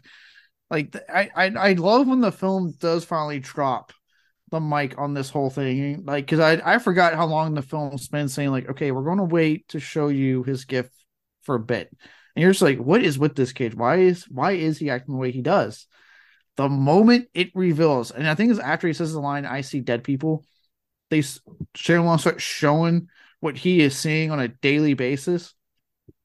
Oh my god, you get why this kid is like you get where he's coming from because it's like, how do you live with yourself? How do you live, especially as a child, knowing that you every single day it's guaranteed you're going to be seeing some freaky shit like that because they're attracted to you because you can see them and you can hear them. Yeah, the idea of a kid realizing that the monster under his bed is real and is not going away is a freaky concept and very well executed in this movie because that would result in a near, you know, catatonic, emotionless child who just has trouble living because his day to day is wall to wall horror and there's nothing he can do about it. Yeah, there's moments he doesn't know if the person he's talking to is real or not. It's you know obviously he knows it in his own home because he lives with only his mother. But when you're out in public, you now it's like okay, if, who, am I seeing? Are they real or are they not? And then there's the other fact that like we establish in the experience, some are good. They don't mean him any harm at all like I said, obviously the one with the kid, it's a freaky scene at first when you see the kid fucking in the tin and the, the thing, but then you also realize no, the kid's reaching out to him to help solve, you know, to help put to light what actually happened to her. But then also the film makes that point to show you there's also bad ones, like we talked about with that cellar. Like there are bad ones that they're not there to fucking just make their voice heard or show show them maybe, hey, I was wrong. You can you help me? They're there to harm. They're there to do bad, and they know that this kid can see and hear them, so they're going to fucking take advantage of it. Ugh, yeah, I would. You know, this is one case where I wouldn't say no to a follow up. I want to see like, you know, grown up Cole as like a medium or something. Like, how does he deal with this now? Oh God, get Haley Joel Osment on this right now. yeah, I I would watch that. I would love that. Look, Haley Joel, buddy, we need you back. We need you to play Cole again maybe we go with a different director. But I don't know. He can he can produce. Just saying. Ironically, he he would be the one thing that would ruin this.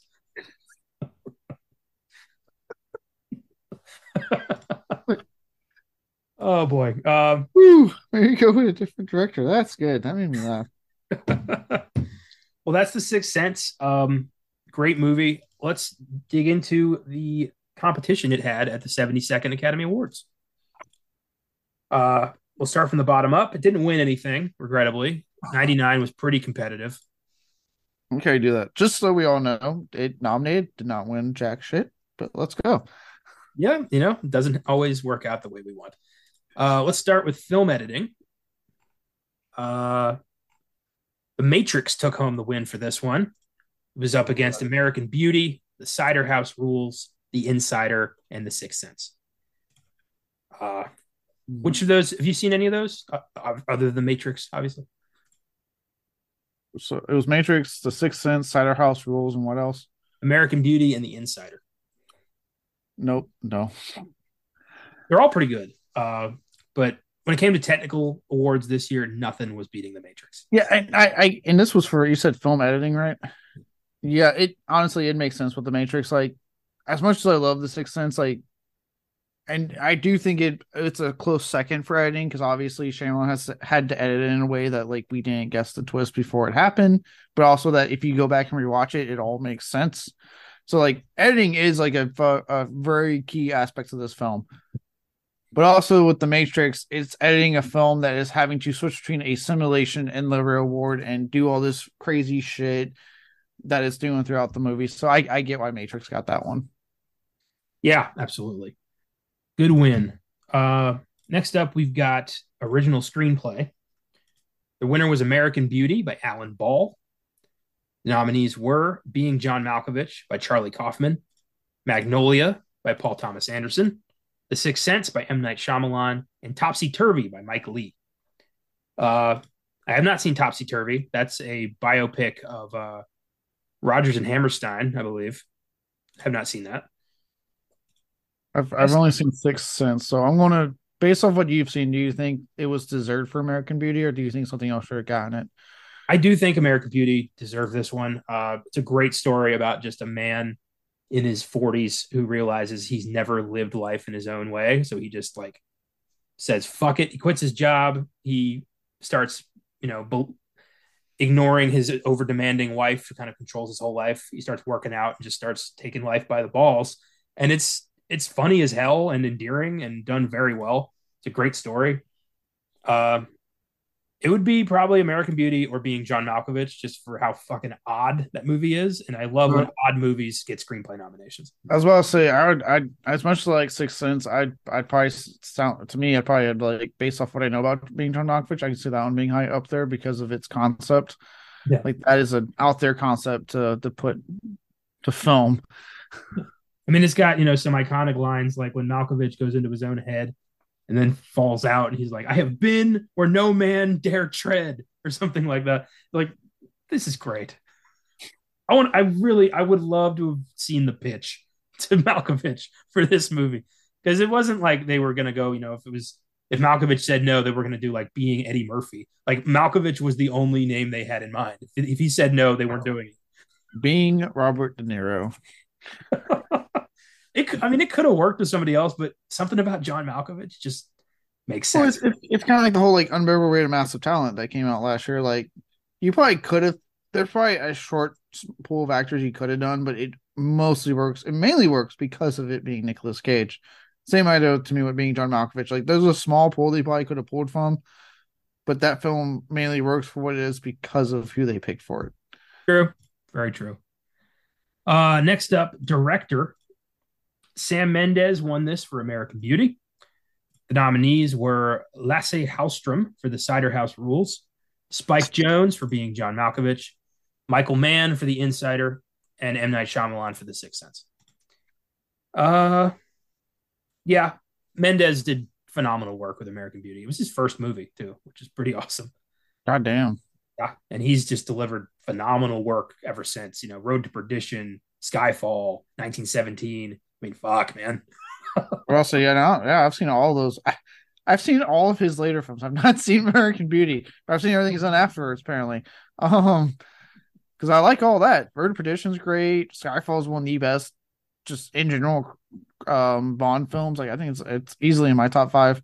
Um, and uh, 1917 was fucking great. Like that was holy shit. I really enjoyed 1917.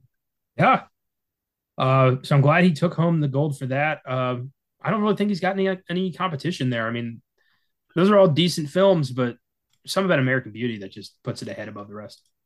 Mm. Uh, best supporting actress. The winner was Angelina Jolie for Girl Interrupted. The nominees were Toni Collette for The Sixth Sense, Catherine Keener for Being John Malkovich, Samantha Morton for Sweet and Low Down, and Chloe Sevigny for Boys Don't Cry. Uh, I've not seen Sweet and Low Down or Boys Don't Cry, so can't judge those films. Do you, do you think Angelina Jolie beats Toni Collette though? You know, I don't.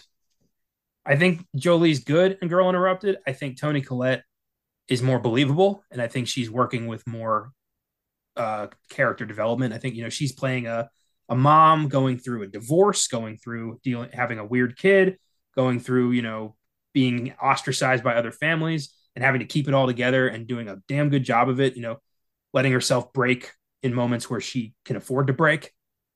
And I I believed all of that. So I think I think Collette should have taken this one, and that would have been really cool. I I support that because I'm tired of forgetting stuff at the damn Oscars. Like Jesus Christ, guys. Um, I'm support that, and I'm I'm look. I haven't seen Girl Unfriended, but I'm I'm supporting this Collette over her because I'm going to say it right now. I kind of think Angelina Jolie is an overrated actress. Oh, I've been um, saying that shit for years. Yeah, like I don't. I'm not putting down any of the humanitarian work that she does, and that's wonderful. And I I do truly like appreciate um that part and respect that aspect of her. Um, but acting wise, I've never been blown away by her. I have never been one of the many guys that fawns of her. Not saying she's like a, a horrible looking woman. I just I just haven't fallen in that camp. It's like Zoe Deschanel, basically. I haven't fallen in that camp. Okay, I'm sorry. Don't get me wrong. I like movies she's in. I do like Wanted a lot. Like I really enjoyed that film, not because of her, admittedly, but I like the movie. Um. So yeah, I that's my I guess my hot take. I just I find are kind of overrated. I respect the humanitarian work, but the acting work, I'm just like, oh, okay, it exists, it's there. Yeah, her her role in Girl Interrupted is is pretty fierce. It's pretty uh, it's good. I just I I like Toni Collette more. Yeah. I well, I actually I would have to watch again. I remember not hating Mr. and Mrs. Smith when I watched that movie. I was kind of like, oh, this is this is fun. This is a fun movie. Never seen that. I haven't seen a lot of her films because she's never been a, a, draw for me. Yeah, she. I like I said, I, I remember all my buddies fawn over her you know in high school or hitting puberty. Like, oh my god, Angelina Jolie. I was only I was like, I don't. I just am I the only one just not getting it or something? yeah, I've always wondered that. Like, what what are you seeing? I don't get it. Um, best supporting actor. winner was Michael Caine for The Cider House Rules. Should not have gotten it. Uh, we'll talk about that in a second. The nominees Tom Cruise for Magnolia, Michael Clarke Duncan for The Green Mile, Jude Law for The Talented Mr. Ripley, and Haley Joel Osment for The Sixth Sense. Oh, why do you have to say Michael Clarke Duncan? That makes it actually hard for me. You, you bastard. Michael Caine is all right. He can't do he can't do anything but a Cockney accent because he's Cockney and he's supposed to play a doctor from like Massachusetts or something. But you know, you what Mike keeps coming out, and I that that to me proves you know if there's cracks in it, you don't get the Oscar. I just love the idea of him being like a Manhattan doctor and Cockney, just but like street gang, like street Cockney. You what, mate? Yeah, I'm just a doctor here to help you. It's like, where you from? Boston. No, you're not. Shut the fuck up.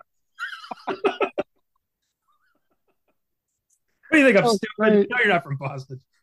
That was great.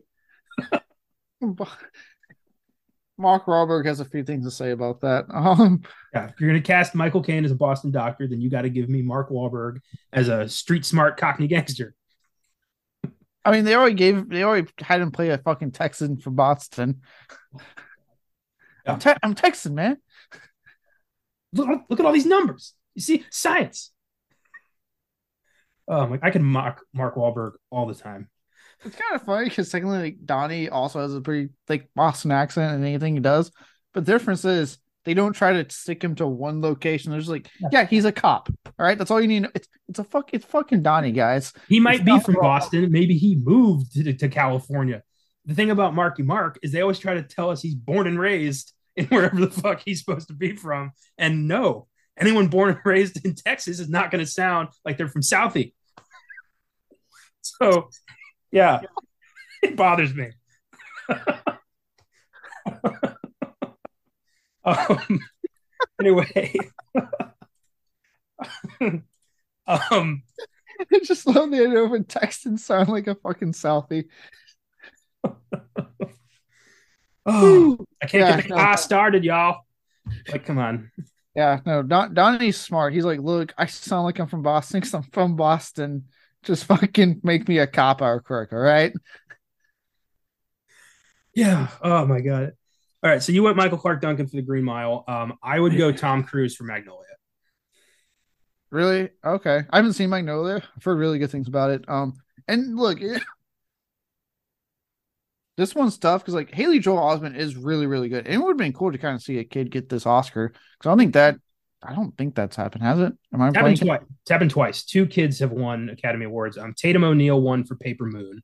Mm-hmm. She was like seven, and then uh, Anna Paquin won for the piano. Okay, okay. Um, so yeah, it would have been cool if he had been like the third. You know what I mean? Yeah. Um, and he is generally like I know there's that stigma with like kid actors and blah blah. blah. He is generally fucking great in this movie. Like he is knocking it out of the park. So I absolutely would have fucking had his ass up there big time. Um, but it's just tough because at the same time, like, oh, it's really tough for me because I've also like really like the Green Mile. Michael Clarke Duncan is so goddamn good in the Green Mile, man. Yeah. Oh my god, that whole end scene. If you're not blubbering at the end of that movie with his performance, oh dude, you're you're dead inside. You're dead. Dude, I was I was reading the Green Mile uh in college. I was reading it in a class that I didn't want to be in, so I was in the back just reading. And that I was reading that scene, and all of a sudden I was like, I was sobbing into my book, and there were people looking around at me like, "Is he okay?" I'm like, trying to compose myself because I was like, "Oh my god!" I got so into it, and then I watched the movie, and the same shit happened. I'm like, "Oh my god, this is this is beautiful." it's so fucking haunting. You're killing yeah. Jesus. Jesus. Yeah, yeah he, was, he was an angel, and they were they were killing him. Yeah, it. Oh God. Yeah, Michael Clarke. To me, it's a competition between Michael Clarke Duncan and Haley Joel Osment. Just and based off what I've seen, it's a competition between those two big time. I think you would love Tom Cruise's character in Magnolia because he is a he's a um, motivational speaker who runs a how to pick up chicks seminar called Respect the Cock. Fucking crazy. And that's like his oh, he's Frank TJ Mackey, this like over the top douchebag of a human being who's all about like he can pick up any chick in like five minutes. So basically, Tom Cruise playing yeah. himself. But then halfway through the movie, he finds out his father's dying, and he's like, "I hate my father. Fuck that guy. He destroyed my life. He turned me into this." And then when he finally confronts his father, it's like I've never seen Tom Cruise act better. I mean, it's the most haunting shit I've ever seen from him. So it is a great performance and a really good movie if you've got three hours and 15 minutes to spare. I like how you add that part. Yeah. It's it's a hard sell for, for some people, but it is a great I've heard really good things. And like you know, it kind of blows my mind that Tom Cruise just doesn't try to me like doesn't try very hard. Not that he's a bad actor, like he he he has a lot of charisma and stuff. There's a reason he's still a box office draw. Um, and even I can, even though I wasn't as into talking about Mavericks most, I can still like admit that I get, I get, I get that. Um, but I've heard like this, that movie and Born on the Fourth of July are like, if you want to see him perform, you watch those two films because holy, because even my mom actually, she does not like him at all but she would always would go to bat when I was a kid about, oh man, Born on the Fourth of July. She's like, I don't like Tom Cruise, but Born on the Fourth of July, he is so good in that movie. Yeah, to me, his his his best work is Born on the Fourth of July, Magnolia, and Tropic Thunder. Les Grossman is his finest hour. Fight me. I'm I'm with you. I just I love. I wish he would do more character work like that because oh my god, so that whole opening, you punch him in the face as hard as you fucking can. Here's the key grip. You, you hit that director in the face really fucking hard. I love the guy's like, sorry, man. And then pops him big time. fucking Ah, dragon face, dragon fuck face. well, after the whole phone call, he's like, Would you find out who that was? Just, oh my god, it's such a great character. Has some of the weirdest lines of dialogue I've ever heard in a movie, but beautiful. Uh, I will come over there and fuck your face. Oh my god, it's yeah, it's beautiful. Um, that that movie has one nomination for supporting actor for Robert Downey Jr., which means we can do it here, and I I'm gonna we got to do it. I cannot wait to do Tropic Thunder on this show. Oh, I'm I'm gonna be in on that one. I'm I, that, that's too good. Yeah. Uh, but yeah, I recommend Magnolia. Uh, it's Austin's favorite movie. So I've heard him talk very highly about it, big time. All right. Uh, that takes us to Best Picture. The winner was American Beauty. The nominees were The Cider House Rules, The Green Mile, The Insider, and The Sixth Sense. Uh, I do think, you know, American Beauty deserved the win. It's a great movie. Um, my second place choice, very closely, is The Green Mile. That Mm. is a beautiful movie. Uh, I think Frank Darabont should be the only person allowed to adapt Stephen King's work because he seems to be the only one who fucking gets it. He should be, but he also doesn't work anymore because apparently he's been coming to light that he's a raging asshole to work with. Yeah, regrettably, there's that. Thankfully, we've got. Uh, oh, With that, he wasn't the bad guy with The Walking Dead. Let that be very known. He was not the bad guy with The Walking Dead. That was AMC, big time. Yeah, true. That was that was egregious. Uh, it seems that Mike Flanagan has kind of taken the baton in terms of adapting King for fans. So Okay. I know this is Oscar Sunday, but oh god, I am so excited that he's doing the Dark Tower. Oh my god. that's all I ever wanted was somebody who respects the work to helm a TV series with a good budget and a studio who's not going to fuck it into PG thirteen. I know, so good. Oh God, I oh God, that makes me so excited. Sorry, I God, I, I was never more happy with an announcement than when I heard that. Yes, because I'm like, if this guy could pull off Doctor Sleep, which fuck all of you, right up there with Dredd, for not seeing that in theaters. It was a great movie. Yeah. Um, I saw Dredd and Doctor Sleep in theaters. I did my part. Where the hell were the rest of you? yeah. Where were you? But uh the fact that he was able to like saddle that line of like, okay, I have to be both Homage and Kubrick, but also the novel, and make a a sequel to a to and adapt a book. The third part was adapting the fucking actual book itself and making that all work. Holy shit! Not just doing that, but getting Stephen King himself to be on board with a sequel to a film he famously hated. Yeah, and contribute and like be a part of that. We should elect this guy to Congress. Yeah. This guy knows how to when to compromise and when to stand his ground. This is the leadership we need. Yes. And that's just his like Stephen King stuff. Then there's all the stuff he's done with Netflix and his various ad, ad, ad, uh, the adapted shows that are wonderful, like Haunting of Hill House. Like the guy just knows what he's doing. So I can oh, when I heard he's like, we're you know, I'm, I'm developing a Dark Tower series and I'm working with Prime on it. I'm like, yes, fucking bring it, yes. News I've always wanted to hear, and I really hope this works out. Uh All right, Great. I was gushing about that. yeah. That's the Oscars.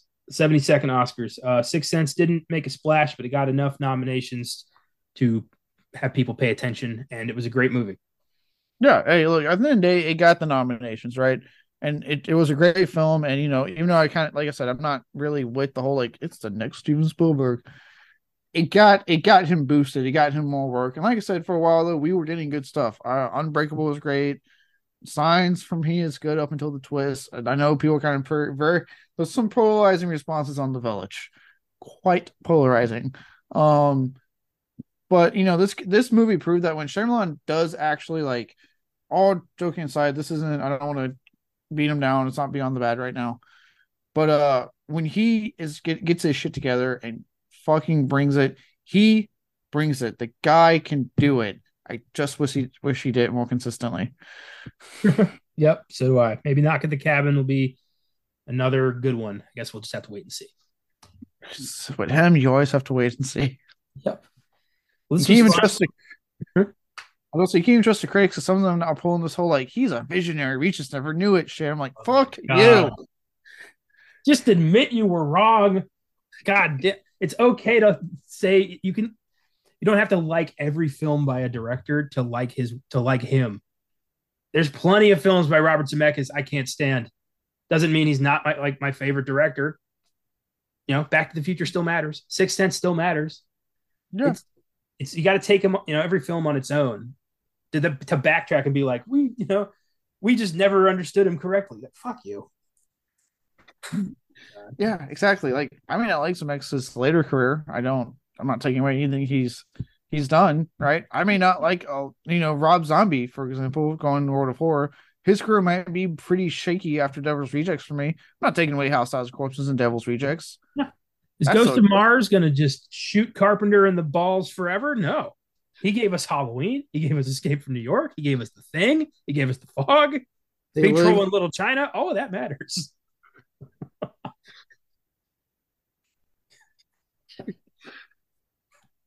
Coffee, black.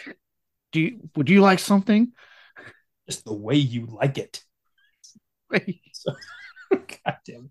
Uh, this this was a blast. Thanks for joining me today, man. Uh, Austin, this one's for you. Have fun on your trip there. Uh, check out our social media Facebook, Twitter, Instagram, Filmgazm Productions. Uh, send us a message there if you we got something or there you got something you want us to check out. Check out our website, filmgazm.com, where we have reviews, articles, trailers of upcoming films and every episode of our shows. Check out our Letterboxd, respectively. Uh, I'm Connor95. From there, you can find everybody else. And uh, that's where we're posting reviews now. So check all that out. And uh, if you want to, if you want to donate through Anchor, you can click on support this podcast on your preferred provider and uh, send us something. We appreciate it. Uh, next week's Oscar Sunday, very fun. We're going back to 2003 to tackle the swashbuckling adventure Pirates of the Caribbean: The Curse of the Black Pearl. The introduction of Captain Jack Sparrow and his friends. What a fantastic movie! Nominated for, I believe, five Oscars, including Best Actor for Johnny Depp. The, the best Pirates film even though I do quite enjoy the initial trilogy, but the first one is in case in this case the best. And the best time the best case of disney adapting a fucking ride into a movie because god knows they tried a lot more after this. I know it is the greatest movie ever based on a theme park ride which is a weird boast but yeah. Um and the first three films were all oscar nominees so we can do all three on this show which i am looking forward to because dead man's chest and that world's end are fantastic I saw a scoop somewhere that they're getting ready to release like the whole series on the 4K, and I was like, ooh, that's that might be a really dip. I got I got the first three on Blu-ray. I'm good. I don't want four and five touching the rest of my movies. I'm good. I, I, I mean I own all five, but I I very rarely watch four and five. I'll watch one three in a heartbeat. Yeah, especially the first one because I do even think like the initial trilogy like got progressively like less quote unquote worse with each one, even though I still really like two and three, but man, that first one just is so good. It's a damn near perfect film for me, if not just a perfect film. Well, there's so few great pirate movies. There's, you know, after Errol Flynn, it was like nothing for 50 years. And then Gore Verbinski gives us Black Pearl, and we're like, oh shit, we like this. And it still holds up. It's a great adventure and a fun original movie. Great cast, great characters, great visual Great effects, score. Great score. It's a it's an awesome movie. Uh, I'm so excited for next week. And also, uh, there's a good to fair chance uh, Fake True Stories co host Isabel Gonzalez is going to be joining us on that episode. So we're bringing her in, into the fold for the for the uh, other shows. So sweet, that'll be fun. Uh, yeah, very fun episode. Yeah, gonna be a good one. Check out uh, Viy on Filmgazm this week, uh, Russian folk horror film from the '60s. Josh is very excited for that one, and uh, Red Sonja on Beyond the Bad speaking of swashbuckling, little Conan, but not Conan fun because they couldn't, you know, rights issues were like, don't you put Conan in this movie? Well, they fine, we'll just put Co- Schwarzenegger in the same costume and pick a different name. Yeah, it's weird. I was looking that up and I was like, this is a spinoff? And I was like, it is indeed a spinoff. And he just couldn't say that. Yep. I think his name's Kalidor. Yeah, Lord Kalidor. Yeah. Uh, but yeah, that'll be our Beyond the Bad. And then uh, tomorrow, Monday, we'll be dropping a fake true stories on 2006's Glory Road. Talk about segregation in college basketball and the film that tells that story. So loaded week, good shit coming. Uh, this was a blast. Always fun talking about horror movies over here, where the Academy doesn't like to talk about them. And uh, yeah, check out the rest of our stuff. We'll see you next time.